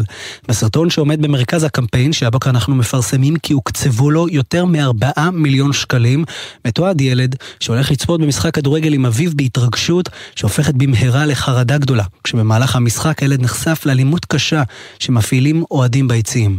התיעוד ששווק במשך אותם שבועות בטלוויזיה, אתרי החדשות השונים וברשתות החברתיות בהשקעת מיליוני שקלים עורר את זעמם של אוהדים רבים שהתלוננו, הקמפיין מסמן אותנו כעבריינים. ובמבחן התוצאה, 5 חודשים לאחר עליית הקמפיין, שמאחורינו 18 מחזורים בליגה, נראה שהאלימות במגרשים לא בדרך להיעלם. חודש אחרי עליית הקמפיין התרחשו אירועי האלימות הקשים בדרבי התל אביבי, הקריאות הגזעניות וזריקת החפצים למגרשים המשיכו ביתר סט גם במחזורים הבאים, ורק בסוף השבוע האחרון נראה תקרית האלימה בין שוטרים לבין אוהדים בטדי. מפילוח הוצאות הקמפיין עד כה, שהגיע לידי גלי צהל, בזכות בקשה משותפת עם עמותת הצלחה באמצעות עורך הדין אלעד מן, עולה כי יותר מ2 מיליון שקלים. הוקצבו להצגת סרטון הקמפיין בטלוויזיה, בסמיכות למהדורות המרכזיות. כ600,000 שקלים הוקצבו להפקות טלוויזיה, עוד כ500,000 שקלים הוקצבו לפרסום הבלתי פוסק בדיגיטל, עשרות אלפי שקלים הושקעו עוד קודם, לצורך תחקיר לפני פרסום הקמפיין. ונראה טל שאותו המיזם שהצליח להכיס לא מעט אוהדים, עדיין לא הוכיח, כי הוא זה שיבצע את השינוי הכל כך מיוחל. תגובת משרד הספורט, הקמפיין הגיע בעקבות מחקר מקצועי בנושא האלימות במגרשים, ומסע הפרסום הוא רק צעד ראשון מסדרה של צעדים שכמה מהמשמעותיים שבהם הוקפאו בעקבות המלחמה. יחד עם זאת, הקמפיין הצליח במטרותיו להעלות את הנושא לסדר היום. אתה יודע מה עוד מעלה את נושא האלימות לסדר היום? האלימות, כמובן, ראינו שהחניקה של לוינסון השיגה את אותו אפקט בחינם. זהו, אפי, אנחנו מסיימים להבוקר, בוקר טוב. תודה, טל. לפני סיום, נמשיך במסורת שהתחלנו, מסורת שאנחנו מקווים שתסתיים במהרה, לא נפרד לפני שנציין. הבוקר יש עדיין 136 חטופים בעזה עם בני משפחה שמחכים להם. הנה מלכי שם טוב, אביו של החטוף עומר.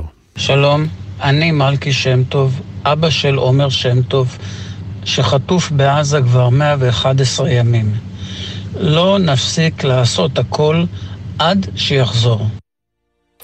אנחנו מסיימים. העורך הראשי של בוקר טוב ישראל הוא שרון קינן, עורכת המשנה שחר קנוטובסקי, הפיקה נועה ארז, על הביצוע הטכני ליאור רונן, בפיקוח הטכני דני אור, עורכת הדיגיטל מיה אורן. תודה גם למשה טורקיה. מיד אחרי כותרות 8 תהיה פה אילה קורח, וב-10 רזי ברקאי. בני משפחות שמעוניינים להשתתף במיזם מאחורי השמות, שבו מדי בוקר אנחנו מספרים משהו קטן על מי שהיו ואינם, מוזמנים לשלוח לנו סיפור לכתובת זיכרון @glz.co.il. אנחנו ניפגש שוב ביום ראשון 6 בבוקר. עוד יבואו ימים טובים יותר. בוקר טוב ישראל.